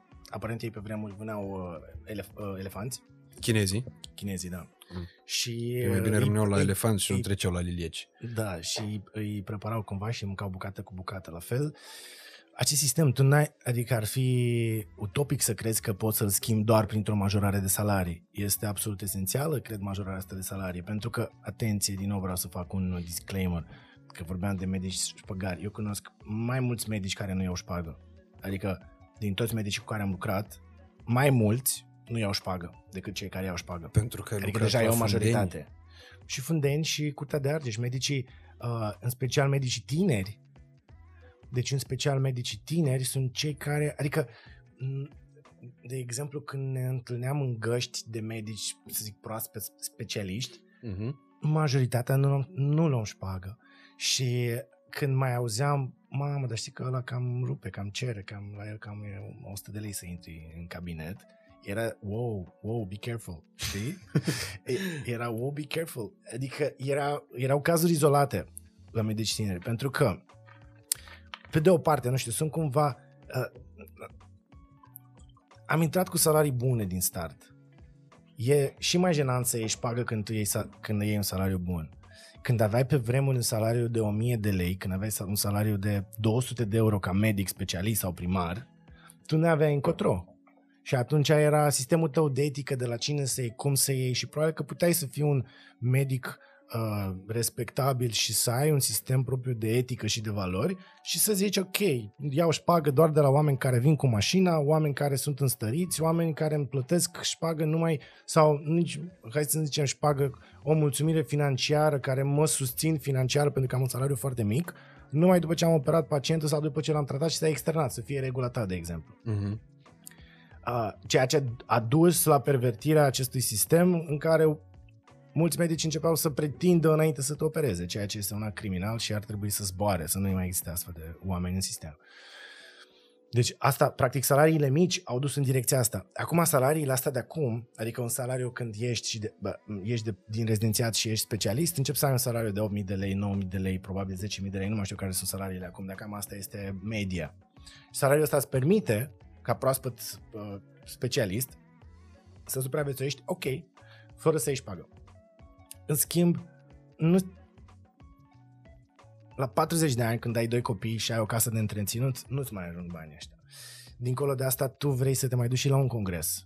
Trebuie să-ți cumperi o carte. O carte, un tratat medical costă 500 de lei, 400 de lei, 600 de lei, 700 de lei.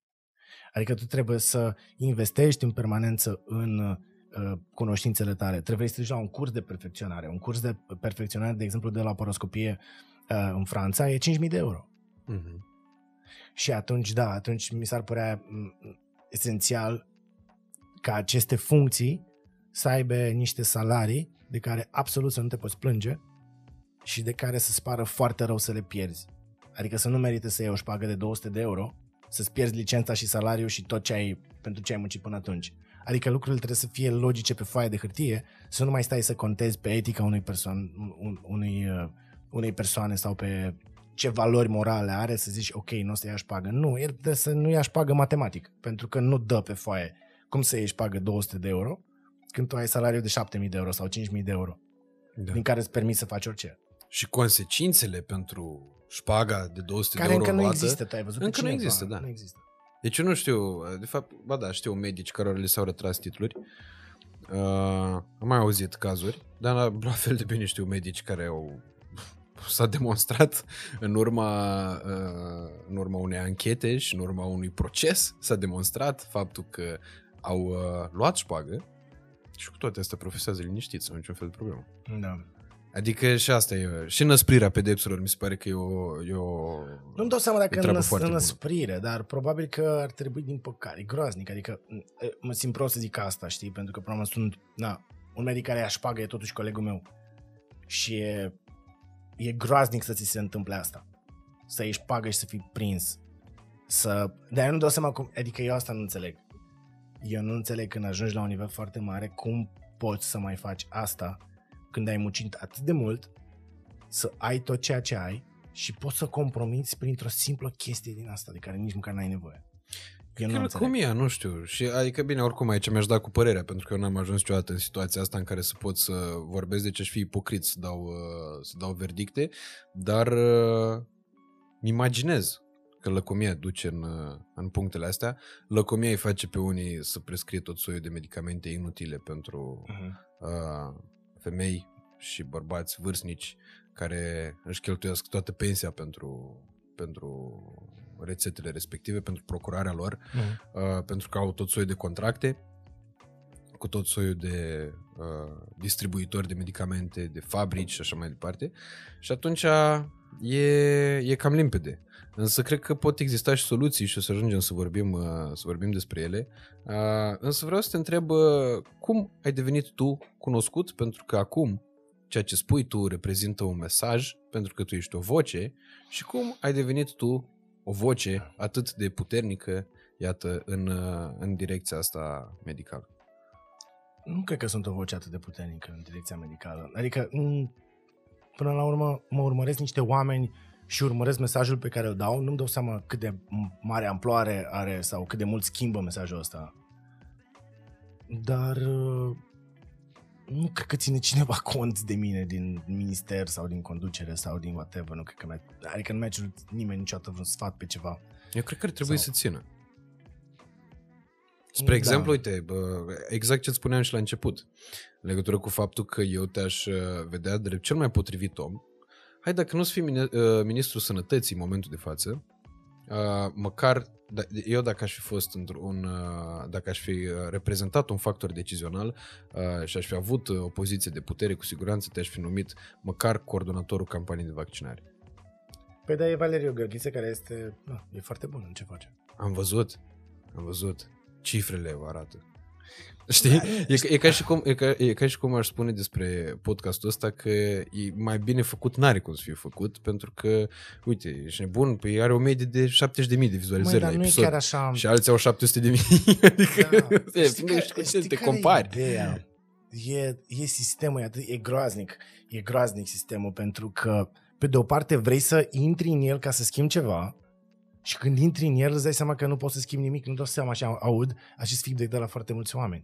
Eu, noi am fost colegi, eu cu Valeriu, Valeriu în, în facultate. Și în momentul în care l-au numit, uh, l-au numit uh, uh, directorul campaniei de vaccinare sau președintele sau șef, Coordonatorul. coordonatorul campaniei de vaccinare națională și Iohannis l-a The numit. coordinator. Exact. și uh, Iohannis l-a numit, da? Adică vine președintele, man, vine președintele și zice în plină pandemie, omul ăsta răspunde de campania de vaccinare. Nu așa repede. Ah. Omul ăsta răspunde de campania de vaccinare. da. Vaccinați-vă, oameni buni. Cum faci asta?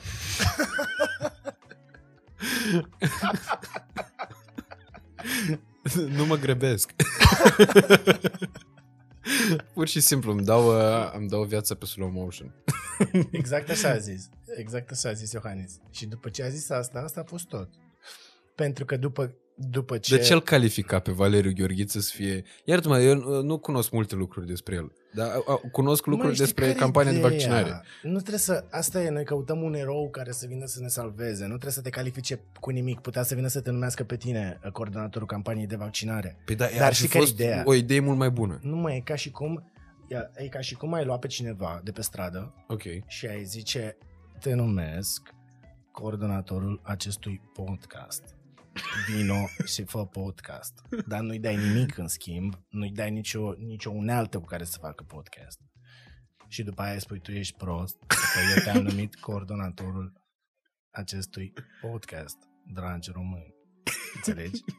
Adică tu trebuie să dai instrumente oamenilor cu care să lucreze. Și okay. îți Ok. dau un simplu, un simplu exemplu. După ce a fost numit uh, după ce a fost numit coordonatorul campaniei de vaccinare, am intrat la el pe Facebook, eram prieten pe Facebook, am intrat la el pe Facebook și era groază ce era acolo. Și că pe Facebook trebuie să-ți când îți faci cont, trebuie să ai niște funcții acolo și poți să-ți faci uh, uh, wall-ul cumva privat, adică să nu poți să scrii oricine pe wall-ul tău. Da, da, da. Știi? Da. Înainte, dacă nu-ți faci, dacă nu-ți bifezi funcția aia, da scrie, oricine îți scrie la mulți ani, la mulți ani, la mulți ani și ai o mie de scrie la mulți unul ani. alupigus și se vede alupigus. Exact. Și el nu avea nici măcar funcția asta și scria toată lumea. Deci pe, pe pagina oficială de Facebook a coordonatorului campaniei de vaccinare din România, scria toată lumea, deci nu mai era plin de carne, ca să zic așa. Băi, deci își băga toată lumea, scăta toată lumea în campania lor de vaccinare. Și era pagina oficială a coordonatorului de vaccinare. Măi, dar măcar un om, să-i dai un om, că tu trebuie să faci practic o, o campanie medie aici. Da? Exact. Da, și măcar dă-i, dă o echipă. Plăte- Sunt atâtea echipe sub excepționale buget a fost. și buget a fost și A atunci fost a zis, teribil băi, și uite, rosit. el este coordonatorul, el ce face? El, coord- el nu trebuie să facă o magie, să dea cu un uh, wand și să f- se vaccineze toată lumea. El e coordonator. El știe câte doze vin, câte putem să facem, în ce centre putem să facem și dă și o echipă de comunicare care să-i spună, șef, hai să spunem o poză mișto pe profil, hai să punem profilul pe privat să nu poată să scrie Nea Mariuța, haide să intrăm pe, că ai pe Facebook filtre și să scrii la filtre. Nu poți să pui cuvântul p, p, buci, cur, nu știu ce, bani. Deci toate cuvintele, că tu poți să blochezi cuvintele alea. Aha. Și Facebook își face singur treaba. Dacă vine cineva și vrea să îți dea la Mumu, nu poți să-ți dea la Mumu, că îți scrie, îți dau la Mumu și automat ba- banat de filtre. Mhm. Omul ăsta n-avea așa ceva și nu cred că are nici acum. El nu, el nu trebuie să știe ca medic, ca infecționist și ca coordonator toate lucrurile astea. Și i-am scris eu, băi, uite, fă și tu asta. Aoleu, Mihail, da, ce tare, wow, mersi de ajutor. Omul era super decent și era super deschis și am Eu zis, n-am o uite, problemă. intră acolo, nu el fă e asta, fă vinovatul asta. pentru chestia Păi da, vinovat e sistemul, adică el, eu n-aș fi vrut să fiu acolo. Crede-mă. Să fiu singur acolo și să fiu singurul țap ispășitor sau responsabil de ce se întâmplă. Eu aș fi vrut. Pentru că nimeni nu-ți dă suport. Nici în spital, a, ori nici în minister, nici și ministru. Dacă devii ministru, ce crezi că poți să vii și să schimbi ceva? Ești, ești naiv. Și eram și eu la fel de naiv. mă gândeam, știi ceva, nu există, nu se poate să controleze niște băieți deștepți toate lucrurile, nu se poate să fie toată lumea cumpărată. Și cu cât cunosc mai mulți oameni, cu atât mă șochez mai mult. E limpede că e foarte greu să schimbi. E aceeași pagă, e aceeași pagă pe care te întreb de ce doctorul o ia și își riscă tot. Da. Este aceeași pagă de 200 de euro pe care doctorul o ia și parcă ar fi inconștient, riscând tot ce are, Mm-hmm. Înmulțită la un milion. Și acolo deja nu mai, n-ai, n-ai cu cine, n-ai cu cine. Și ai- sunt atât de multe piedici care ți se pot pune și încât cunosc oameni care sunt în minister, în Ministerul Sănătății, și care încearcă să schimbe lucruri și să facă ceva și efectiv nu pot. Bun, da. Situația e cât se poate de limpede, într-adevăr. Dacă tu mâine ai fi uns ministru, nu poți să te întrebi ce ai face. Pentru că, în primul și în primul rând, când ai intrat în ministerul respectiv, cu siguranță ți-ai pune mâinile în cap, cel mai probabil, și n-ai ști de, pe, de unde să o apuci, uh, mai ales că nu știi cât timp ai la dispoziție. Pentru că la noi uh, uh, răbdarea la români, de obicei, și consecvența uh, nu prea ne caracterizează. Și atunci cel mai probabil ai fi schimbat foarte rapid.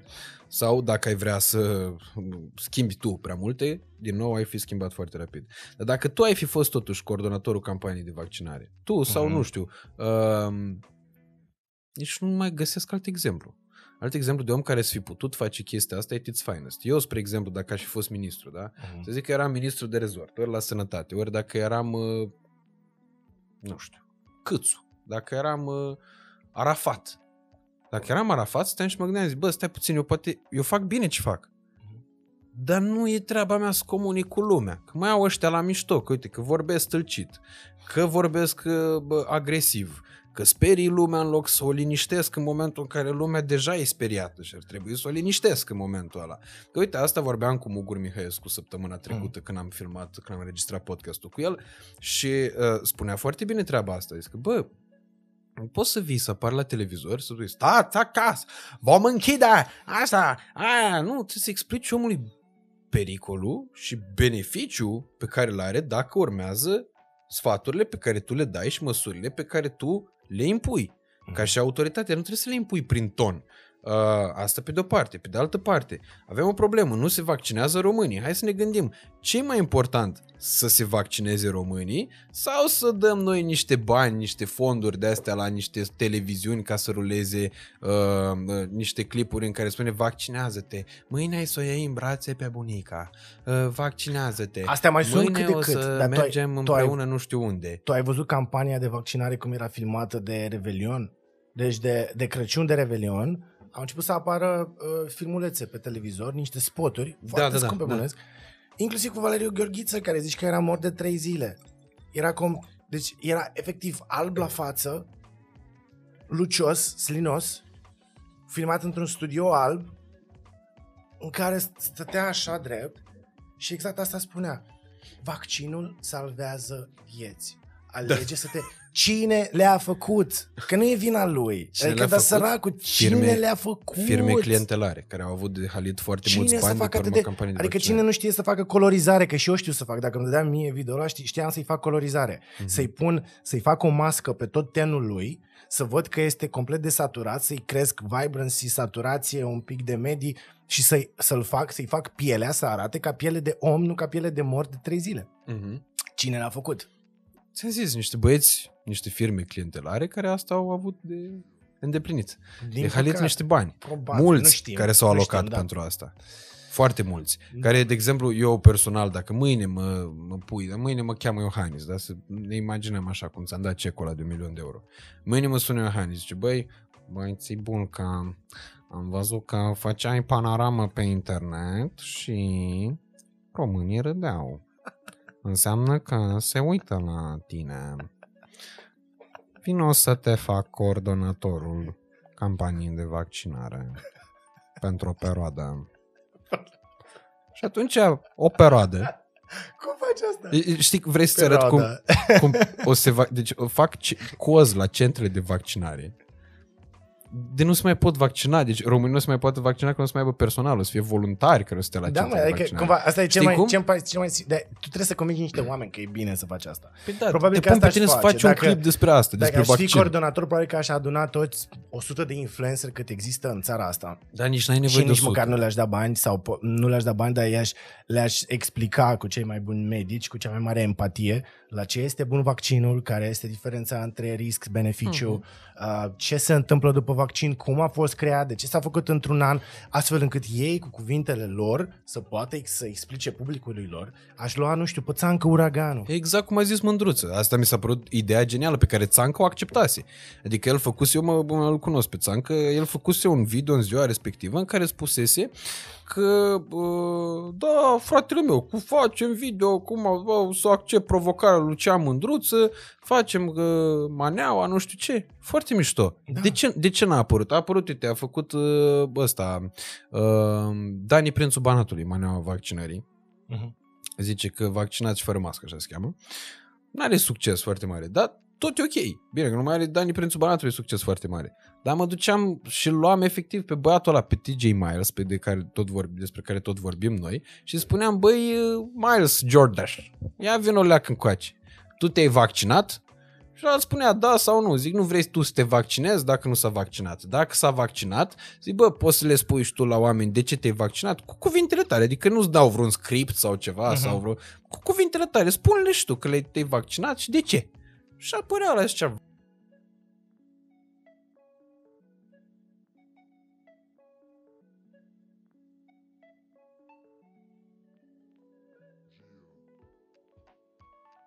Cap-coadă.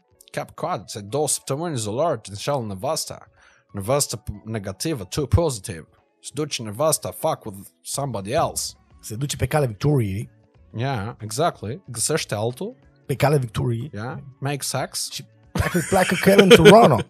și pleacă în Toronto, yeah. Și tu Stai ca rămâi, prostul. stai bankrupt.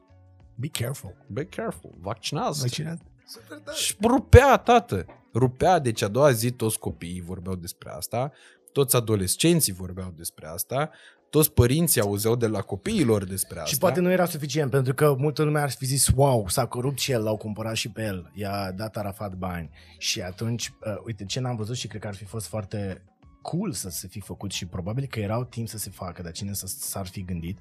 Deci oamenii, și pe mine inclusiv, cunoștințe și oameni care mă urmăresc, mă sună și îmi zic, bă, Mihai, am ceva de vorbit cu tine. Da. Ia zi. Ia zi, mă, să mă vaccinez? Adică oamenii încă au întrebări. Oa- Oamenii au f- foarte multe întrebări și pe bună dreptate, pentru că eu pot să mă așez la masă, să văd un studiu făcut de CDC, să-l citesc cap-coadă Mhm. și să-l înțeleg cap-coadă. Burberry. Burberry. pentru că am acest exercițiu și pot să înțeleg acel limbaj. Nu, nu- era să zic omul de rând, dar nu omul de rând, că nu sunt eu omul mai ne de rând. Omul care nu are această pregătire, da, e la fel ca un, cum un mecanic poate să dezmembreze o mașină cap-coadă. Da? Exact. Și eu nu pot să o fac. Și atunci, altcineva care nu are pregătire medicală, el nu poate să citească asta. Și atunci lui e foarte greu să înțeleagă, băi, vaccinează-te. El are întrebări și la întrebările alea trebuie să vină niște răspunsuri empatice. Nu cu biciu, nu, Exact. nu cu obligație. Și atunci, eu, știi, ar trebui, ce aș vedea eu? Eu aș fi investit în niște cursuri astfel încât să învăț 100 de oameni sau 1000 de oameni să vorbească despre asta pe înțelesul oamenilor și după aia să fac cursuri în fiecare oraș, în fiecare în sala polivalentă. Băi, avem un seminar despre beneficiile vaccinării. Intrare gratuită. Dacă ai aceste întrebări, nu trebuie să mă sun pe mine. Trebuie să te duci la acel vaccinar și acolo ți răspunde la orice întrebare. Sau toate întrebările des întâlnite sunt răspunse acolo. Și după aia poți să vorbești cu medicul, să-i pui întrebări și el să te convingă că este beneficiul tău să te vaccinezi. Exact. Și prin umor. Din nou, cred că prin umor Mhm. uh-huh. poți să convingi, poți să convingi oamenii. Um, Eu, spre exemplu, cunosc foarte mulți medici infecționiști. Mhm. Um, Cunosc foarte multe cadre medicale. Uh, Mike mi-a lucrat în spital, lucrează și în continuare în spital. Uh, Bunica mea la fel, adică uh, având foarte multe legături în uh, domeniul medical, oricând am o problemă, am pe cine să apelez. Totuși, E esențial în România asta. E esențial, da. Nu, să apelez cu un sfat, nu să apelez cu o intervenție. Să apelez cu un sfat. Spre exemplu, uh, a venit pandemia, da? Mm. a început toată nebunia asta. Zic, bă, ce se întâmplă cu asta? Am început să sun oameni, oamenii nu știau. Mhm. Inclusiv dintre cadre medicale nu știau pentru că nu se informau, pentru că ei nu erau updatați la zi. Nici acum nu știu. Nici acum nu știu Noi absolut avem nimic. un grup, Da. inclusiv, adică avem un grup cu toți medicii care se ocupă de campania de vaccinare. Și efectiv în fiecare zi, odată la două zile, sunt plângeri pe grupul respectiv că m-am dus la centru de vaccinare să mă vaccinez și eu alăptez și mi-a zis asistenta de acolo, a, nu, dar nu, nu vă vaccinați, dacă alăptați, nu. Sau că vreau să rămân însărcinat, a, nu, nu vă vaccinați, inclusiv medici. Adică a- Aici asta- e asta problema cea, mai mare, Asta da. e cea mai mare problemă, pentru, Pentru că, că nu eu- există, de fapt, e așa, e, ești denumit asistent, ești denumit medic, dar nu există educație sau nu există un, cont- un, o educație și după aia un corp de control care să verifice că tu ești educat și că tu ai informația necesară ca să fii medic în momentul Mhm. de față. Mhm. Nu Exact. există așa ceva. Adică nu, nu e updatat la zi, exact așa cum un polițist poate să ajungă la 140 de kg în viu și să aibă o burtă cât trei burți de ale mele, uh, pentru că el nu dă nicio probă fizică niciodată. Adică Și- a, a intrat, gata, lasă-l, așa găsi nevastă, bagă ciorbă, lasă-l, tata, așa. Că nu e o problemă, nu mă deranjează aspectul lui pe mine și nu sunt eu în măsură să-l comentez, dar ăla trebuie să uh, trebuie să respecte anumite uh, performanțe fizice pe care le impune meseria. Mhm. La fel, în cazul de față, și cu, și cu medicii informația trebuie să fie la zi, pentru că boli, maladii noi, virus noi, virusuri noi, noi, iertați-mă, vă rog frumos, virusuri noi, bacterii noi și așa mai departe apar uh, de la o zi la alta. Mhm. În momentul în care a apărut nebunia asta, când toată lumea nu știa ce e, dar ca să nu recunoască că nu știe ce e, veneau cu tot soiul de explicații fantasmagorice care au dat naștere teoriilor conspiraționiste și ulterior le-au alimentat. Uh, Eu te-am sunat pe tine atunci și te-am întrebat, zic, bă, zici mie, care te rog treaba cu faza asta? Pentru că tu făcusei video respectiv, era clar că, bă, omul nu e infecționist, e chirurg. Dar are capacitatea și cunoștințele de bază necesare ca citind niște studii să înțeleagă o problemă de natură medicală, chiar dacă nu e de competența lui, uh, de competența specializării Mhm. lui. Da. După care, când a făcut Nenciu COVID toamna trecută și nu știam dacă să mă întâlnesc cu el sau nu, sau să mai ieșim cu izolările, cu astea, tot pe tine te-am sunat. Nu m-aș fi apucat să sun niciodată un infecționist pentru că ăla ca să nu cumva să nu-mi dea mie un răspuns și ca să scape de gura mea, era simplu. Da, bă, două săptămâni nu te mai vedea cu el. Două săptămâni stați așa, băgați-vă Păi și eu ce ți-am zis? mi-ai, uh, mi- mi-ai spus să număr zilele. Dar nu că uh, era chestiunea aia, știi, cu 14, 14 zile uh, de când se negativează testul.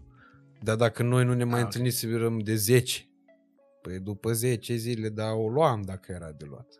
Ceva de genul ăsta, adică despre asta era, despre asta era discuția. În orice caz, ceva extrem de ambigu, că nici asta n-am înțeles.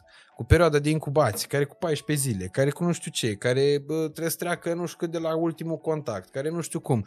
Și nici autoritățile n-au înțeles, dar nici n-au știut să comunice că n-au înțeles și că suntem cu toții în fața unei probleme noi. Dar n-au știut să Foarte ne greu, spună da, e foarte asta, greu să aia zici e că nu problema. știu. Da, E foarte greu, dar e atât de, e atât de simplu de fapt și trebuie, să- adică e, e esențial să zici nu știu. Te sună cineva și te întreabă sau când ai o problemă zici, băi, nu știu. Ești asistent la uh, ești asistent la un centru de vaccinare, da? Și vine la tine o fată care alăptează și zice, poți să mă vaccinez? Băi, dacă n-ai citit zi și tu nu știi, nu știu. Atât. Da Nu știu. bine, deși pentru întrebările astea frecvente, Dar ar trebui să existe un întrebările din răspuns. sfera Pentru conspiraționistă, că da. atunci când alăptezi se știe de un an că poți să te vaccinezi. Trebuie să e fie un an, răspunsuri cred că de standard, știi, jumătate de să-ți an de- răspundă și robotul la astea. Da. Da. pentru, uh, uh, pentru conspirația cu alăptarea, apăsați asta 1. Pentru conspirația cu sarcina, sterilitatea ta asta 2. Întrebarea numărul 1. Am voie să mă vaccinez dacă alăptez? Apăsați asta 1. 1. Da. Exact așa trebuie să fie. Și de asta știi multă lume și spune că, bă, au apărut conspiraționiștii. Bă, Deci conspiraționiștii îi atacă pe uh, ăștia de fac conspirația, chipurile, da. Da. adică deci ăștia ca tine. Da. Uh, conspiraționiștii atacă uh, spunând că voi vreți să faceți rău omenirii. Bineînțeles că și ceilalți sunt, uh, ăștia conspiraționiștii, sunt categorisiți ca fiind niște oameni răi care vor să facă și ei la rândul, uh, la rândul lor rău omenirii. Eu nu cred că vrea nimeni să facă rău la nimeni. Eu cred că doar reușește să facă rău. Uh, adică toți, mai toți oamenii ăștia implicați în problemă reușesc să facă rău prin, ori prin niște intenții de astea cred că mulți s-au folosit de pretext ca să-și facă imagine. Mm.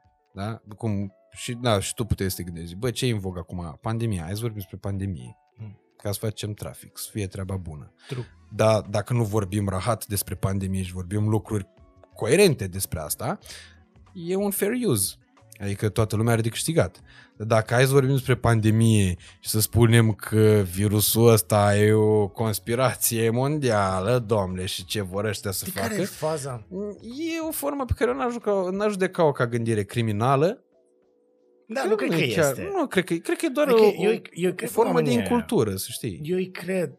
Oarecum, și că ce ne unește asta, am auzit-o și mi s-a părut cea mai, cea mai logică explicație pe care poți să o simți, ce ne unește pe, să zic, pe noi, cei pro-vacciniști și pe antivacciniști, este frica.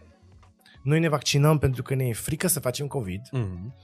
Ei nu se vaccinează pentru că le e frică de efectele vaccinului. Dar noi suntem două găști mari, două clanuri mari, uh, bântuiți de frică.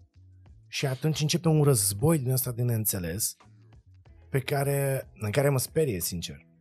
Pe, pe mine nu mă mai sperie pandemia, nu mă mai sperie, să zic, virusul, pentru că, na, ok, cumva da, e un rău cu care în 2 ani ne-am obișnuit. Da, nu mai, spunea un medic la un moment dat, chiar săptămâna asta, în, în începutul săptămânii la Digi24, nu mai țin minte despre cine era vorba. Uh, spunea un infecționist, cred că cel de la Timișoara, mm. dacă nu mă înșel, nu Musta, da, celălalt. Uh, spunea că, bă, uh, panica nu ține mult. Uh, panica e un sentiment de moment, trece și după aia omul se obișnuiește cu ideea aia. Adică, cât poți să te sperii de virus? Te sperii inițial, după aia... Na, da, ai vrea să nu-l iei. A, categoric, Ești da. precaut. Îți faci vaccin. Precaut. Precaut. Precaut. Ori ești prost. N-a zis așa că în fața unui dragi români, în fața unui pericol, ori ești precaut, ori ești prost. Atunci cam astea sunt. Bun, încercăm să fim precauți și să nu fim proști. Uh, și, ok, life goes on, da? Dar mie mi-e frică acum de ce se poate întâmpla din punct de vedere social. Ah, da, asta mi se pare cea mai mare problemă. Faptul că eu nu înțeleg când, adică, exact, când iese Arafat săracul de el, că el e bine intenționat. De, categoric. Adică el vede că gloata nu se vaccinează, uh, se îmbolnăvesc toți, spitalele sunt pline, el iese acolo și zice, de mâine mască toată lumea, copiii nu mai merg la școală, stau acasă. Uh, toată lumea carantină de noapte, dacă ai certificat, lui nu e frică de siguranța lui, probabil că e frică de siguranța lui, pentru că are probabil că 10 milioane de oameni care îl urăsc. Da. Și mie mi-e frică de acești oameni care urăsc toate aceste restricții și care își pierd joburile și care se satură de asta și dacă te uiți mie, la ce debitează ei pe internet puțin. este absolut înfricoșător și mie de asta mi-e frică de, o, de o, un război de ăsta civil, de o revoluție, de proteste de sute de mii de oameni, de asta mi-e frică. Deci mie mi-e frică și de oamenii ăștia, pe de altă parte mi-e frică și de cei care sunt fani restricții.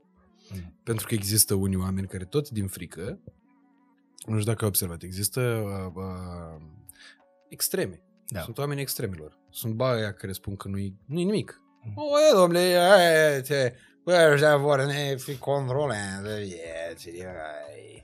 Asta pe de o parte, pe de altă parte e și bă, tipul ultracorporatistului. Da. E la corporatistul updated 3.0, e pe steroiz, corporatistul pe steroiz, care stă cu masca și singur în mașină. E și de la mie, că dacă, eu dacă citesc în uh, o secțiune de comentarii de la orice postare legată de subiectul ăsta, o să-l văd și pe șoșocarul care urlă că să închide pe Arafatul, e fură vieții la oameni, libertățile noastre, cetățenește.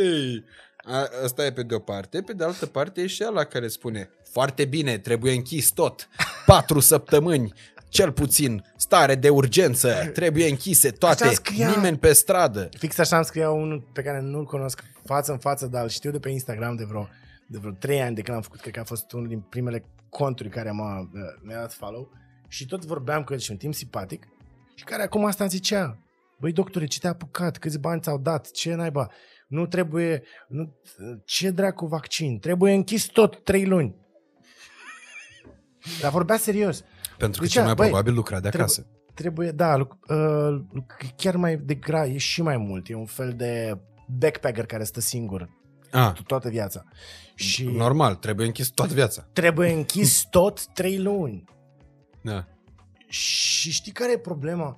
Că toată lumea, asta e problema, că toată lumea are o părere și toată lumea știe cum e mai bine. Are o părere în funcție de dorințele proprii, dar nu se gândește nimeni la, apro- la aproapele lui. Știi? Că asta e paradoxal, că și ăștia care urlă că ei sunt creștini, cu creștini, creștini tradiția, e, familia, Iartă, m-am scăpat să pui un bip. Ți-am dat de treabă.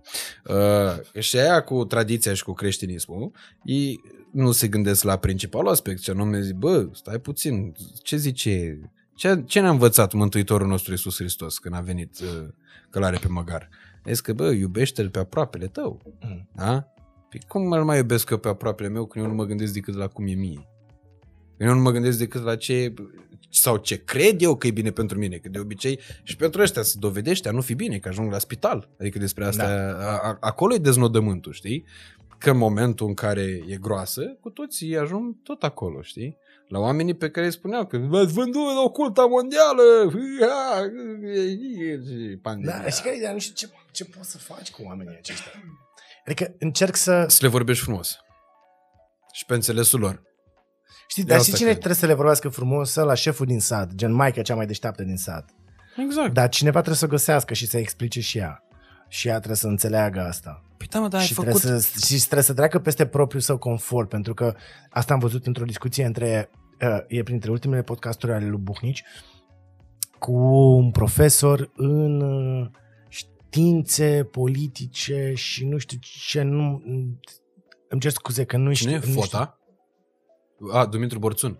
Foarte mișto Dumitru Borțun. știu. Da, exact, Foarte Dumitru. Și exact el spunea că, de fapt, noi credem că suntem o țară creștină și că avem valori creștine, dar nu e nimic creștin acolo, pentru că noi nu suntem, de fapt, creștini, suntem foarte tradiționaliști. Exact. Și anume Maica din sat, care este șefa tuturor și care, cum zicea aia, facem, ea, uh, chiar dacă înțelege anumite lucruri, dacă vii la ea și zici, uh, uite, se poate bărbat cu bărbat, se cheamă homosexual și e orientare sexuală, da? dar nu este, sunt oameni normali, se poate așa ceva, ea o să zică, e chiar dacă o să înțeleagă, asta uh, îl citesc pe el, o să zică, da, înțeleg, dar ce o să zică ceilalți? Că e conform tradiției? Exact. Nu e conform tradiției. Și oamenii fix la asta țin, la tradiția asta. Și asta trebuie cumva străpunsă, dar trebuie lucrat fix om cu om. Uite, vezi, asta o să fie interpretat, trebuie lucrat. Trebuie să lucrăm la ei. Uh, eu, uh, știi ce cred? Uh, toată treaba asta cu aparentul eșec, sau cel puțin inițialul eșec al campaniei de vaccinare, uh, demonstrează mai multe lucruri. În primul și în primul rând, uh, nepriceperea autorităților în a gestiona o problemă reală. În al doilea rând, aceleași hibe de, uh, de sistem, uh, aceleași uh, moravuri despre care vorbim tot timpul, din nou corupție, din nou uh, lipsa meritocrației și multe alte lucruri. Uh, și în al treilea rând, nivelul educației poporului român. Pentru că eu n-aș învinovăți nici poporul, nici autoritățile, ci aș încerca să găsesc cu adevărat cauza acestei probleme, care indică, la rândul mai multe uh, hibe pe care noi le avem de mult și care, iată, în fața unei uh, situații de criză, ele ies, ele ies uh, mai bine ca niciodată la iveală. Știi, aș compara aș duce la un nivel micro și aș compara-o cu un om. Imaginează că ai un om supraponderal, obez, cu boli, care mănâncă greșit, care nu face sport. Ce poți să tragi de aici? Ce concluzie tragi? Că nu are, că nu știe, Mm-hmm. nu e educat, Mhm. nu l-a învățat nimeni. Și nu există nicio soluție magică în care să faci așa și el să devină un atlet sănătos. Îți trebuie timp, multă voință și să se pună niște oameni la masă să-l învețe, el să vrea să facă asta și îți ia foarte mult timp să faci din el un om acceptabil, sănătos, care să fie fit. același lucru, tot ce ai descris tu, uh, uh, nepriceperea autorităților, că nu știm să comunicăm, nu știm să facem foarte multe lucruri, corupție, oameni needucați, toate de fapt se rezolvă la această lipsă de educație. Iar educația se face în timp. Deci nu cred că avem o soluție magică cu care să depășim pandemia sau o criză în care ne aflăm acum, dar poate fi un, un, uh, un, uh, o alarmă de trezire, la fel cum te uiți în oglindă și vezi că ești gras și vrei să faci ceva cu asta, e o alarmă. Poate asta poate să fie o alarmă și să ne dăm seama că trebuie să învățăm. Uh-huh. Iar învățarea se face în mult timp și cu mult efort. De exemplu, o altă soluție pe care aș putea o vedea uh, dacă aș fi într-o funcție de conducere este să trimit, de exemplu, managerii de spitale. Dar cum să o faci când politica numește managerii de spitale? Dacă politica s-ar decide să zică, băi, ok, dar uite, și noi ne tratăm în aceste spitale și avem nevoie de manageri care să facă treaba, nu să facă contracte cu firme cu care avem noi înțelegeri ca să primim noi bani, ceea ce nu știu cum se va întâmpla, atunci hai să facem așa, managerii ăștia care sunt binevoitori și vor să facă bine, dar nu știu, hai să-i trimitem afară în stagii să facă, să învețe. Pentru că mari chirurgi din țară n-au învățat în țară să facă chirurgie. Sunt cei care pe care i-au susținut familia sau care au avut ei bani și au avut voință și au vrut să au putut să renunțe, să plece 2 ani într-un stagiu în uh, state și să învețe într-un spital de top în state care este uh, toată procedura cap-coadă la un pacient. Cum este el internat, ce analize se fac, cum se face uh, sterilizarea unei săli de operație, cum se spală chirurgul pe mâini ca să nu facă acele infecții nozocomiale în pacient, cum se operează, care este procedura, ce instrumente se folosesc, cu ce ață se coase. Sunt foarte multe lucruri mici pe care el se duce să le învețe, se întoarce într-un spital din România, devine șef acolo și spune, vreau să fac cu firele astea, voi toți purtați mască și bonetă în sală uh, și face aceste mici schimbări care schimbă acel spital sau acea secție în bine. Și face asta nu pentru că este, da, pentru că este el deștept, dar pentru că se duce și face un efort să învețe în altă parte, unde oamenii nu au avut corupție, unde au avut educație, unde au știut să-și facă un sistem funcțional și de ce să nu profiți de asta să înveți de la ei din start cum se face un sistem funcțional. Asta aș face cu absolut uh, oricine, inclusiv cu un ministru pe care îl pui în minister, l-aș trimite să învețe din altă parte cum se managerează un minister. Și asta unul la mână. Și doi la mână legate politici de sănătate, dacă vrei să intrăm foarte pe scurt în acest subiect, politica de sănătate îți necesită o strategie pe un timp foarte lung. Să presupunem că noi avem acum cea mai mare, și nu presupunem, chiar avem cea mai mare rată de decese uh, din boli cardiovasculare. Ok. Boli cardiovasculare care adică sunt okay, în da. cea mai mare parte, da, în cea mai mare parte cauzate de stil de viață prost, lipsa controlului medical, lipsa prevenției. Ca să reduci aceste Uh, decese cauzate sau această pondere de boli cardiovasculare în rândul populației, tu trebuie să pornești niște programe de educație. Începând cu grădiniță, să, le, să înveți, să vezi care sunt meniurile din grădiniță, să le ajustezi, să înveți pe copii să se bucure de alimente naturale, sănătoase, să se joace cu fructe, legume tăiate. Da? După aia trebuie să, să înveți și pe școlari și pe liceeni cum să facă. Trebuie să înveți nutriție în uh, universități, la medicină, trebuie să, trebuie să faci cursuri de nutriție și de cum să convingi un pacient să treacă la un regim sănătos uh, pe medici. Iar asta este o politică pe care o scrii pe, pe o foaie, dar care ți ia 20 de ani. Îți ia 20 de ani să o faci. Și atunci tu trebuie să, ar trebui să fii ministru timp de 20 de ani sau măcar 10 ani ca să ai un proiect să poți să-l finanțezi, să înveți, să găsești oamenii potriviți care să-l execute, să înveți pe acei oameni care să învețe pe alți oameni și să vezi niște efecte. Ori ministrul sănătății se schimbă de la 6 luni la 6 luni. Tu n-ai, n-ai timp absolut să faci nimic, dar poți să zici, ok, fondurile alea merg acolo, merg acolo, hai să cumpărăm niște paturi, s-au terminat banii și gata, și ești, din nou ești un ministru care n-a făcut nimic, de ce? Pentru că ai stat 6 luni. N-ai cum să ai. Deci n-ai cum să ai o politică de sănătate, de sănătate corectă, când tu ai ministrul al sănătății care stă șase ani acolo. Nu ai cum.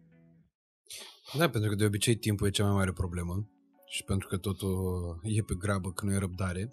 Însă, vezi, exact așa cum e și aici în... Eu cred că toată treaba asta cu pandemia n-a făcut decât să scoată la iveală probleme pe care noi oricum le aveam de mult și pe care le avem în legătură cu foarte multe alte lucruri. Pentru că românii nu sunt bolnavi doar de COVID, nu sunt cei mai bolnavi doar de COVID, pentru că la momentul actual suntem cam campioni pe da. Uniunea Europeană, da? la da. COVID. În lume. Uh, în lume. raportat la populație. Raportat la Că populație. nu poți compari Turcia cu România, să trebuie să fiu tâmpit să compar. Nu, se compară fix la, la populație. Adică Ah, de, per ca în milionul cazul de locuitori. da, de exemplu, acum o săptămână eram top în lume la decese per milion de locuitori cauzate de COVID. Pentru că acum e COVID-ul la modă, dar în altă ordine de idei, suntem top în lume cu siguranță la multe alte maladii. Uh, pentru că sistemul de uh, sănătate e așa cum e, pentru că oamenii sunt uh, tot mai puțin educați, pentru că nu ne spălăm pe dinți. Am prieteni care de tineri au avut probleme cu dantura uriașe pentru că nu se spălau pe dinți. Uh, pentru că nu aveau un obicei treaba asta cu spălatul pe dinți. Uh, suntem, uh, cred că, pe ultimul loc în uh, Europa la consumul de săpun, uh, la consumul de pasă de dinți uh, indiscutabil și așa mai departe. Eu cred foarte mult că lucrurile astea n-ar trebui să mai aștepte rezolvare uh, din partea sistemului, care e clar că se poate schimba foarte greu și și exact cum și tu spui, durează foarte mult, e nevoie de foarte mult timp, iar într-o situație de criză nu ai timp. E foarte greu să te duci singur. Uite, un simplu exemplu, spălatul pe dinți.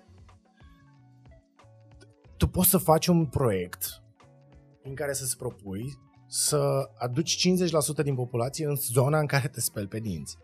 Dar ce trebuie să faci pentru asta? Să faci niște programe la grădiniță în care copiii la grădiniță să învețe să spele pe dinți. Pentru asta, educatorii trebuie să spele pe dinți. Trebuie să înveți pe ei că e foarte important să spele pe dinți Uh-huh. să faci aceste programe cu oameni pe care să-i educi și să le să înveți, să explice copiilor că e important să spele pe dinți. Eventual să ai niște fonduri prin care să duci uh, periuțe ieftine și pastă de dinți la grădinițe ca copiii să învețe de mici să spele pe dinți. Și să crezi, pentru că spălatul pe dinți e un habit, este un obicei.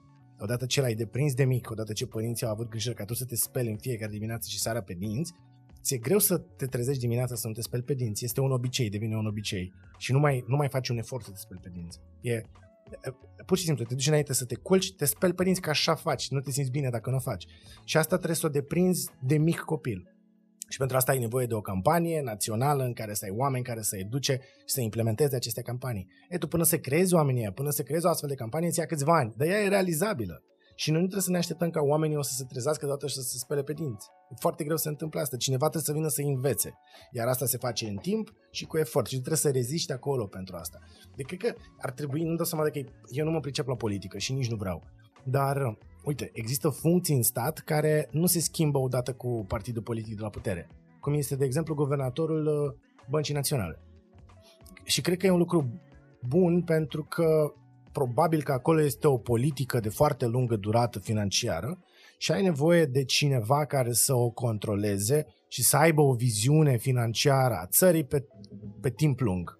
Mhm. Și atunci nu poți să schimbi guvernatorul de la an la an după sau să fie numit politic. El stă acolo for life cumva.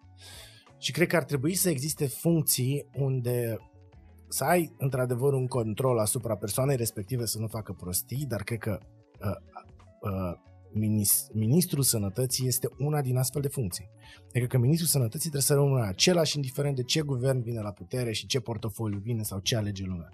Pentru că oricât de uh, oricât de buni ar fi oamenii care vin la acel minister, ei dacă nu îi lași timp, acești 10 ani, să-și exercite misiunea, ei toți dau la pedale în gol. E ca și cum mai merge pe o bicicletă care nu are lanț. Și vine unul, dă la pedale, n-a mers bicicleta. Vine altul, dă la pedale, n-a mers bicicleta. Deci că lanțul e căzut. Lanțul ăla înseamnă să rămâi acolo 10 ani. Dacă Da, nu stai acolo da, 10 da. ani, lanțul de la bicicletă e căzut. Și pe oricine ai pune să dă la pedale și că e cel mai tare ciclist și dă la super rapid la pedale, nu o să meargă bicicleta, că nu poate să facă nimic într-un an. Însă eu ajung uh, tot mai mult să mă încred în uh, educația asta non-formală. Adică exact în ceea ce faci tu pe YouTube, exact în uh, ceea ce faci tu la televizor, exact în ceea ce făceai la măruță, exact în ceea ce fac mulți alți oameni, Lorand, uh, Onețiu, în zona de educație financiară. Uh, nu știu, uh, mai sunt uh, tot soiul de oameni care vorbesc uh, despre uh, educație. Sunt o grămadă de canale uh, de cultură generală, cum e Zayafet, cum e Atenție Cadmere, cum e Top 8. Dar vezi Și că așa ești mai într-o departe. bulă. Ești într-o bulă de E oameni bula care... mea, da. e, e bula ta, dar dar care se extinde. Care se extinde Doamne încet, ajută. încet și eu cred că devine mult mai eficientă decât educația formală. Cred că e mult mai eficient uh, ca oamenii care au o voce să o folosească. E mult mai eficient ca oamenii care au o voce uh, să inspire și pe alții să-și folosească vocile lor la rândul lor. Uh, și în același timp, uh, cred că în felul ăsta se poate ajunge la cât mai mulți oameni. Pentru că în momentul în care conținutul ăsta se diversifică, cu siguranță și uh, atracția publicului va fi una diferită. Și uh, e o creștere mare. Adică, nu știu, acum 10 ani crezi că ar fi existat un canal ca al lui Zayafet să aibă atât de mulți subscriberi? Crezi că tu ai fi putut avea succesul ăsta dacă veneai acum 10 ani, nu știu, te chema ceva la televizor? Nu te-ar fi chemat nimeni, pentru că n-ai niciun divorț, de, adică ai un divorț, dar nu știu dacă vrei să povestești despre Mm. el. Uh, n-ai făcut nici videochat, n-ai avut nici uh, de- depresie, ai avut? Depresie n-am avut. Anxietate? Anxietatea am avut, da. Uite, pe asta se poate se putea merge, cu anxietate, cu anxietatea.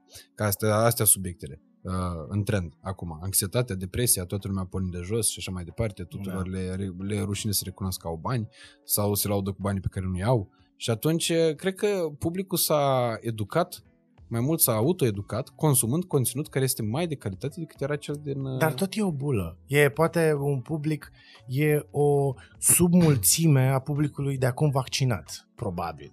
Înțelegi? Dar nu e Da. suficient pentru că el nu face diferența. Într-o pandemie, țara tot e pe primul loc la mortalitate în lume, pentru că majoritatea nu s-a vaccinat. Și cred că încă suntem destul de departe de la acest metavers, apropo de, de rebrandul Mhm. Facebook. Suntem departe de acolo. Ne apropiem cu pași mărunți, dar suntem departe. Tot o să înveți să tot o să înveți să scrii la școală. Înțelegi? Un lucru basic. Nu, nu o să poți să înveți să scrii de pe internet. Încă. Da. Da. Și atunci lucrurile astea basic trebuie învățate la școală. Și... cum Da, să- sunt oameni, din nou, ei poate învață lucruri basic. Învață să scrie, învață să citească. Da, dar Dar nu- ajunge, nu- nu- ajunge acasă și nu cred, nu, nu, o să- ajunge copilul acasă și nu o să se uite la uh, podcast de educație financiară cu unețiu. O să se uite la alte lucruri care îl distrag. Păi și dacă îl facem pe Onețiu să pară mai cool decât este chiar și în ochii unui om care are foarte puține cunoștințe. Da, dar vorbește de educație financiară, e vorba de disciplină. Și trebuie să vii și să înveți copilul ăla de mic la disciplină. Prima parte din disciplină să te speli pe dinți. Și dacă vorbește nevoie de Onețiu cu vocea lui TJ Miles? Nu știu, să ne imaginăm o treabă de asta. Eu cred că TJ Miles e de fapt, uh, e de fapt speranța. Cred că el poate să ajungă la foarte mulți copii și să învețe să spele pe dinți, de exemplu. Exact. Exact și și cred că va fi bine. Da. Cred că va fi bine. Adică eu, uh, știi, nu- nu mi-a plăcut niciodată să fiu fatalist. Mhm. Mă uit, uh, într-adevăr, constat că avem o problemă. Uh, încerc să fiu realist. Uh, pe de altă parte, încerc să nu fiu nici prea optimist, dar constat o îmbunătățire. Adică constat că acum un tânăr care devine student la medicină are mult mai multe șanse decât le-ai avut tu în momentul în care ai intrat pe băncile facultății. Wow, asta așa este. Și am mai spus-o, văd diferența între uh, rezidenții care încep acum, care au un self-esteem, care știu de unde vin, care știu ce program au, care știu că nu sunt niște sclave, adică văd, văd o diferență în generație și chiar, uh, adică îmi place generația asta care, care vine. Uh, c- cred că noi nu avem acel, acel vibe de pe vremea mea era altfel. Eu acum când mă uit la generația tânără sau când mă uit la copii de 18 ani, 19 ani, mi se par foarte tari. Uh-huh. Mi se par foarte tari și mă simt așa boomer uneori. De exemplu, eu n-am Discord. Am mare complex, eu n-am Discord. Sau mi l-am descărcat, dar nu știu să-l folosesc. Nu știu Are să colegul meu, Petronel. Toată ziua e pe Discord-ul ăla. Măi, dar nu... nu și, toată, și aparent toate lucrurile se întâmplă pe Discord acum. Mhm. Că vrei să, nu știu, să fii informat legat de criptomonede, să stai pe Discord. Eu n-am Discord sau nu știu cum să-l folosesc. Mă, învățați-mă dacă poate cineva să mă învețe să folosesc Discord. Sau un tutorial dacă există de folosit Discord. Cred că ești, Caut, prim, caut prim, prieteni pe Discord. cred că ești primul invitat care s-a uitat în camera lui de prim plan de când fac podcastul ăsta. M-a șocat treaba asta. Da, Jur. ok. Jur, m-a șocat și asta arată cât de familiarizat Sunt ești cu puțin toate din chestiile astea. domeniu. Păi ai! De asta mi se pare foarte tare. Adică tu ești foarte updated la, la zi Mm. cu tot ceea ce se întâmplă. Nu e o chestiune paranormală, deci doar vrei să fii așa. Mm. Uh, însă e foarte de admirat că vrei să fii și că ai dorința asta. Și că vrei să te folosești de tot ceea ce stă în calea ta ca să poți să faci lucruri, ca să poți să ajungi la oameni, ca să poți să impactezi și evident să ai succes, să ai multe alte beneficii de pe urma succesului. Dar uh, ce te-a mânat pe tine în lupta asta să fii, uh, să devii cunoscut și să impactezi oameni? Și cum a fost traseul? Pentru că eu când te-am cunoscut pe tine erai uh, la începutul drumului, cred că erai rezident, nu erai specialist, nu? Da, în da. perioada respectivă, în 2018. Măi, eu cred că am început, de fapt, primul meu video l-am făcut în 2019. Ah, dar aveam deja, pe, nu, pe YouTube. YouTube Da, da, era într-adevăr. deja cunoscut pe Eram Instagram. pe Instagram, da, de vreo 2 ani. Deci Insta- Așa. și, și Instagramul cum, uh, cum l-ai dezvoltat? Păi, uh, iubita mea actuală, Daniela, uh, tot îmi povestea de Instagram. Zicea, fă Instagram, ce mai lasă-mă cu prostiile. Dar mie îmi plăcea, îmi plăcea, au venit cumva mână-mână, îmi plăcea tehnologia, îmi plăcea, uh, aveam mereu DSLR-uri, făceam poze pe care le țineam doar eu. Și la un moment dat am pus o poză cu mine, doctor, am primit mult, multe like-uri și cumva mi-a plăcut. Nu vreau să fiu ipocrit, mi-a plăcut în permanență atenția. E cumva... Uh, e, dacă există un lucru care ne unește pe toți și s- un, un, cum să zic, o dorință care ne unește pe toți este dorința de validare. Și Mhm. mm-hmm. e complet, e o chestie biologică uh, de supraviețuire. Pentru că tu vrei să faci parte din the pack, cum ar zice TJ Miles. E- You want to be a part of the pack. Mm-hmm. Da, vrei să fii parte din turmă. Mm-hmm. Să Mhm. fii în turmă e, o, e, un, e instinct de supraviețuire. Dacă pleci din turmă, mori mai repede, singur. Da. În turmă, în turmă nu ești atacat de pră- prădători. Sunt chiar studii care dovedesc că atunci când tu ai un grup de prieteni și începi să te contrazici cu ei, ești de altă părere cu ei, devii mult mai stresat, imunitatea ta scade, tu începi să suferi fizic pe analize. Deci este cumva, când devii cumva împotriva curentului sau ai o altă părere, e, uh, e nesănătos pentru tine și atunci oamenii asta caută să fie parte din ceva, să aparțină de ceva și caută validare. Și nu există validare mai mare decât asta de pe social media. Adică niciodată poți să stai la masă cu cinci prieteni care zic că da, mai ai dreptate, e, părerea ta contează, dar faptul că poți să faci un story și să zic asta 20.000 de oameni, Mm-hmm. e cumva fenomenal. Adică Da, e, ca, da, e da. ca un drog. Uh, și asta a fost o parte din subiect, după care am văzut că dacă pun poze pe Instagram în care spun și un text interesant despre un studiu sau un mit, oamenii aderă și mai mult la el și zic, wow, nu știam, ce tare că ai zis asta. Și cumva mă bucuram și de utilitatea asta și de validarea pe care o, o primeam. Și acum mă bucur de validarea pe care o primesc. Adică și acum când fac un video și are multe view-uri sau când spun ceva care uh, care face mulți oameni să gândească și îmi scriu oameni, ok, uite, ce tare, mulțumesc, mi-ai deschis mintea, m-am vaccinat acum, de exemplu, trăiesc o bucurie. Adică e cumva și îndeplinirea acelui scop de care vorbeam de la începutul podcastului, e un scop pe care l-am, e o, scopul Mhm. mm-hmm. e mereu e o tensiune, o compar mereu cu o coardă de chitară. Știi, noi vrem să, să trăim relaxare, să fim relaxați. Avem impresia că muncim toată viața ca să plecăm la bătrânețe pe acea insulă, să stăm pe șe- șezlong și să avem, uh, uh, să avem bani și să stăm să ne relaxăm. Dar foarte mulți oameni, de fapt toți oamenii care fac asta, ajung să constate că ajung pe acea insulă, stau două săptămâni, se plictisesc de moarte, se deprimă. Pentru că își pierd scopul. Iar scopul e fix ca acea coardă de chitară, care nu poate să stea relaxată. Dacă e relaxată, ea nu mai are scop, nu mai are de ce să fie acolo, ea stă în tensiune. Și atunci noi trebuie să găsim cumva acea tensiune permanentă în care noi să vibrăm. Și ăsta este scopul tău, e, e locul în care vrei să, să ajungi. Tu ai impresia că atunci când o să ajungi la destinația ta, o să fii fericit și nu-ți dai seama că tu de fapt pe drum ești fericit și când ajungi acolo și ți-ai îndeplinit scopul, ești din nou cumva nefericit și trebuie să-ți cauți un alt scop. Și atunci scopul meu ăsta este e, cumva mi l-am dezvoltat din timp, nu vreau să zic că cu el m-am născut să ajut sau să fac, dar faptul că sunt util la ceva și că pot să ajut la ceva îmi dă uh, motivația să mă trezesc bucuros dimineața la 7 sau la 8 și să dau drumul la muzică și să fac sport și să mă apuc de treabă de toate proiectele pe care le am. Adică faptul că pot să-mi exercit un scop și să mă și validez în așa hal, cumva mă, mă motivează să fac ceea ce fac. Foarte tare. Foarte tare. Și uite, uh, astfel am ascultat și pe uh, speakerul motivațional, doctorul Mihail Popov, în, uh, cu ocazia asta. Și mi-a plăcut foarte mult metafora asta, nu știu dacă am mai auzit-o pe undeva, dar m-a impactat acum când am ascultat-o uh, din uh, vocea ta. tu ai și chestia asta care te ajută foarte mult, vocea. Transmiți foarte mult în momentul în care, în care vorbești. Că ai, uh, ai bunătatea aia care se simte în glas, știi? Da? Și atunci, transmițând treaba asta, e foarte impactant. Uh, cum a sunat asta cu... Uh, noi trebuie să fim ca... Scopul e ca o coardă de chitară care trebuie să fie mereu în tensiune și trebuie să găsim ceva ce ne face să uh, vibrăm constant. Foarte mișto.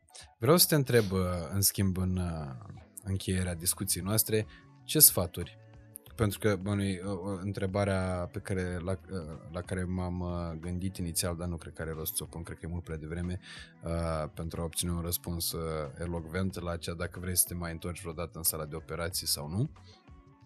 Uh, Eu îmi doresc, sincer, pentru că energia pe care o iei tu ca și chirurg dintr-o operație și toată intervenția aia și toată anatomia pe care o vezi, care e atât de organică și atât de diferită de ce înveți, e că e un quest superb. Mi-aș, mi-aș dori foarte mult să mă întorc în sală. Dar nu în orice condiții. Da, nu aș putea să sacrific tot ce mi se cere să, să sacrific în România pentru a mă întoarce în sală. Cazul ăsta nu merită. Ok. Uh, întrebarea mea e ce mesaj le transmis tu uh, tinerilor care se gândesc copiilor de liceu care acum se gândesc să dea la, uh, la facultatea de medicină? Păi exact asta, să revin la ce am zis, să-și caute un scop și cred că e, cumva, nu vreau să o dau într-un discurs de dezvoltare uh, personală sau uh, speech motivațional. Dar poate e cazul. Dar Cine știe? ideea este că cel mai important este să ai un scop și să ai un sens al vieții. Și uite, dacă vrei să recomand o carte, carte care m-a, pe mine m-a învățat foarte multe, este uh, The Man's Search for Meaning, uh, Omul în căutarea sensului vieții, cred că așa se traduce, de Victor Frankl. Deci Victor Frankl, uh, Omul în căutarea sensului vieții. Victor Frankl e un supraviețuitor, uh, supraviețuitor al Holocaustului, care a ajuns profesor de, de psihiatrie și de psi, psihanaliză în, uh, în Austria și e de fapt considerat fondatorul celei de-a treia școală de, uh, de, de psihanaliză din Viena. Prima școală a fost a lui Freud, uh-huh. care a spus că sensul vieții uh, omului este the will for pleasure, adică uh, dorința de plăcere.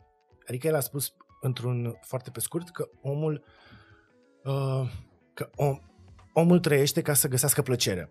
Că tu tot ce faci, faima pe care o cauți, banii pe care îi cauți, siguranța pe care o cauți, o cauți numai ca să ajungi să ai plăcere de cel mai multe ori plăcere sexuală. După aia a venit Adler și a zis că nu, că, este, că omul caută sensul vieții este the will for power. Adică sensul pe care îl cauți tu sau tot ce faci tu e ca să ai putere, ca să îi poți domina pe ceilalți. Și după aia a venit acest Victor Frankl, care e fondatorul celei de-a treia școală, care e cumva cea mai validă, uh, și care a spus că, uh, de fapt, uh, sensul este the, uh, the will for meaning. Adică, de fapt, sensul vieții este să-ți cauți cumva sensul. Și asta a tradus-o din uh, ceea ce a văzut el în, uh, în Auschwitz. El a fost, uh, uh, practic a fost închis câțiva ani în Auschwitz și a fost unul dintre puținii uh, supraviețuitori. Și ce a văzut el, diferența între cei care mureau și toți cei care au supraviețuit, este că indiferent de mizeria în care trăiau, indiferent de uh, iadul și purgatoriu prin care treceau,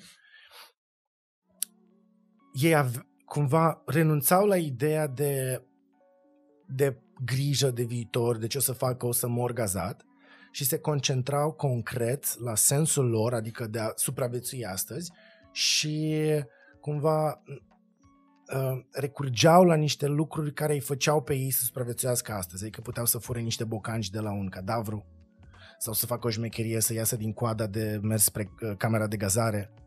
Sau el care povestește cum găsea sens uh, vieții lui mizerabile în care toată lumea voia să moară cât mai repede, mergând prin noroi înghețat și lucrând uh, obligat de naziști, uh, se uita la nor și vedea chipul soției sale și cumva se minuna și de iubirea pentru ea acum. Mă rog, sună foarte poetic. Dar ce vreau să zic este că el a dezvoltat această școală de psihanaliză tocmai bazându-se pe sens și pe scop. Și asta cred că este cel mai important ca fiecare din noi, într-un fel, să-și găsească sensul și scopul. Și acum cum poți să faci asta? În primul rând trebuie să fii sincer cu tine însuți. Să ai niște momente cu tine însuți în care să te așezi pe canapea și să-ți recunoști tot ce vrei tu să recunoști. Să recunoști că nu ești ok, să recunoști că nu-ți place jobul de acum, să recunoști că ai vrea să faci altceva. să recunoști, să-ți recunoști problema ta, dacă ești dărâmat, dacă ești deprimat, dacă ești anxios, dacă ai o angoasă, să ți-o recunoști. Ăsta e primul pas pe care poți să-l faci ca să începi să te construiești, să te repari. Al doilea lucru pe care poți să-l faci este să vorbești. Cu oricine ai vrea să vorbești. În momentul în care vorbești, uite, dacă cineva, stai cu un prieten la masă și în loc să te uiți la meci, vrei să-i povestești ceva, poți să începi să-i povestești durerile astea pe care le ai. Sau uh, gândurile rele pe care le ai sau problemele prin care treci. Simplu fapt că le expui, deja le scoți din tine. Simplu, el, dacă prietenul tău doar te ascultă și nu zice nimic, e deja un efect terapeutic faptul că tu ai povestit asta. Dar doilea lucru care poate să vină acel prieten este cu o viziune uh, obiectivă a problemelor tale pe care le ți le însușești atât de mult încât nu mai poți să ieși din ele. Și zic că, băi, dar nu e chiar așa uite, fata asta nu te-a respectat, nu a făcut asta, tu cred că ești un băiat ok, ai putea să-ți găsești pe altcineva, chiar, uite, m-a întrebat o colegă de tine și i-am spus că tu ești într-o relație și deodată te gândești, stai un pic, dar poate că are dreptate, poate că eu sunt într-o capcană aici.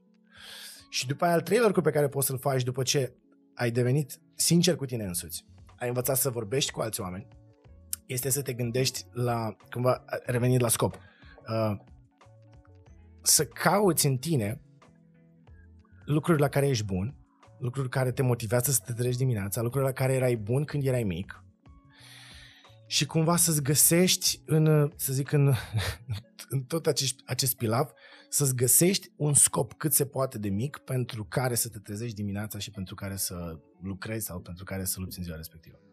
Rezumând ce am zis, cred că am vorbit foarte mult, e mm-hmm. ce, ce le recomand uh, ce recomand oricui este să-și, să-și caute acel scop și să, să încerce mereu să-și regleze, pentru că coarda aia de chitară de contins prea tare, ea se rupe. Foarte mișto. Foarte mișto. Și ce ce mi se pare și mai mișto e că oamenii ca tine care în urmă cu ceva timp cel mai probabil n-ar fi fost băgați în seamă, în momentul ăsta sunt ascultați și chiar ajută foarte mult societatea din uh, foarte multe puncte de vedere. Uh, tu, uh, pentru mine, ai fost uh, de fiecare dată sursa Uh, de rațiune în momentul în care, cel puțin în pandemia asta, au existat o grămadă de păreri radicale, urlate, zbierate, răcnite. Uh, mă duceam uh, la tine ca să ascult liniștea și să înțeleg că, bă, stai puțin că nu e dracu chiar atât de mm. negru și nici chiar atât de roșu. e pe undeva, pe acolo. Uh-huh. Și până la urmă, urmei, important e cum sunt eu, nu cum e dracu. Uh, încă, ce tare, o, da. încă o dată. E foarte mișto ce ai făcut în tot timpul ăsta și cred, că, you, cred cu tărie că România are nevoie de tine în, în poziții decizionale pentru că doar comunicând cu oamenii la scară înaltă cred că se poate ajunge să să se înțeleagă niște lucruri. Thank Îți mulțumesc you. foarte mult pentru, pentru seara asta, pentru materialul ăsta și pentru faptul că ne cunoaștem, eu sunt recunoscător. Sper să mai avem astfel de discuții și să ne mai uh, intersectăm cu mai multe ocazii. Te-am tot întrebat de cea de-a treia șpagă pentru că ea urmează abia acum. Așa de la doctor, până mai lămurit cu izolarea, cu astea, cu tot ce trebuie. Uite șpaga, na. De la, tot de la prietenii noștri de la domeniul Davidescu, exact vinul pe care l-am băut în seara asta, era Rara Neagră Saperavi. Thank you. Îmi place să Foarte arăt că, pe asta acum urma să spun că îmi place să arăt că scult în cap și să-ți spun că uh, e soiul de vin, Saperavi e soiul de vin pe care îl bea Stalin. Ok. Și îți spun și numele întreg, Iosif Vissarionovici Giugașvili Stalin. Ce tare, ok. Și uh, Rara Neagră e cea mai șmecheră Uh, cel mai șmecher soi posibil care există în Republica Moldova, un tătuți. De unde sunt? Eu m-am născut în Republica. Știu, știu. Da. N-am, uh, n-am, n-am, n-am vrut să vorbim despre asta pentru că sunt convins că oamenii care te urmăresc și oamenii care vor să te cunoască uh, știu că ești, că ești de acolo, îți știu trecutul, îți știu uh, prezentul, îți știu familia. Mi se pare foarte important mesajul pe care tu l-ai de transmis. Thank you. Și eu mulțumesc de, pentru toată energia asta. Chiar, chiar mi-a am simțit așa o energie caldă din asta și a fost un podcast foarte tare. Îți mulțumesc mult de tot și abia aștept să ne revedem. Thank you. Uh, prieteni, cei ce ați ajuns până aici, celor care ați ajuns până aici, vă mulțumim foarte mult. Vă mulțumim foarte mult și celor care nu ați ajuns până aici, deși vă sfătuim să o faceți.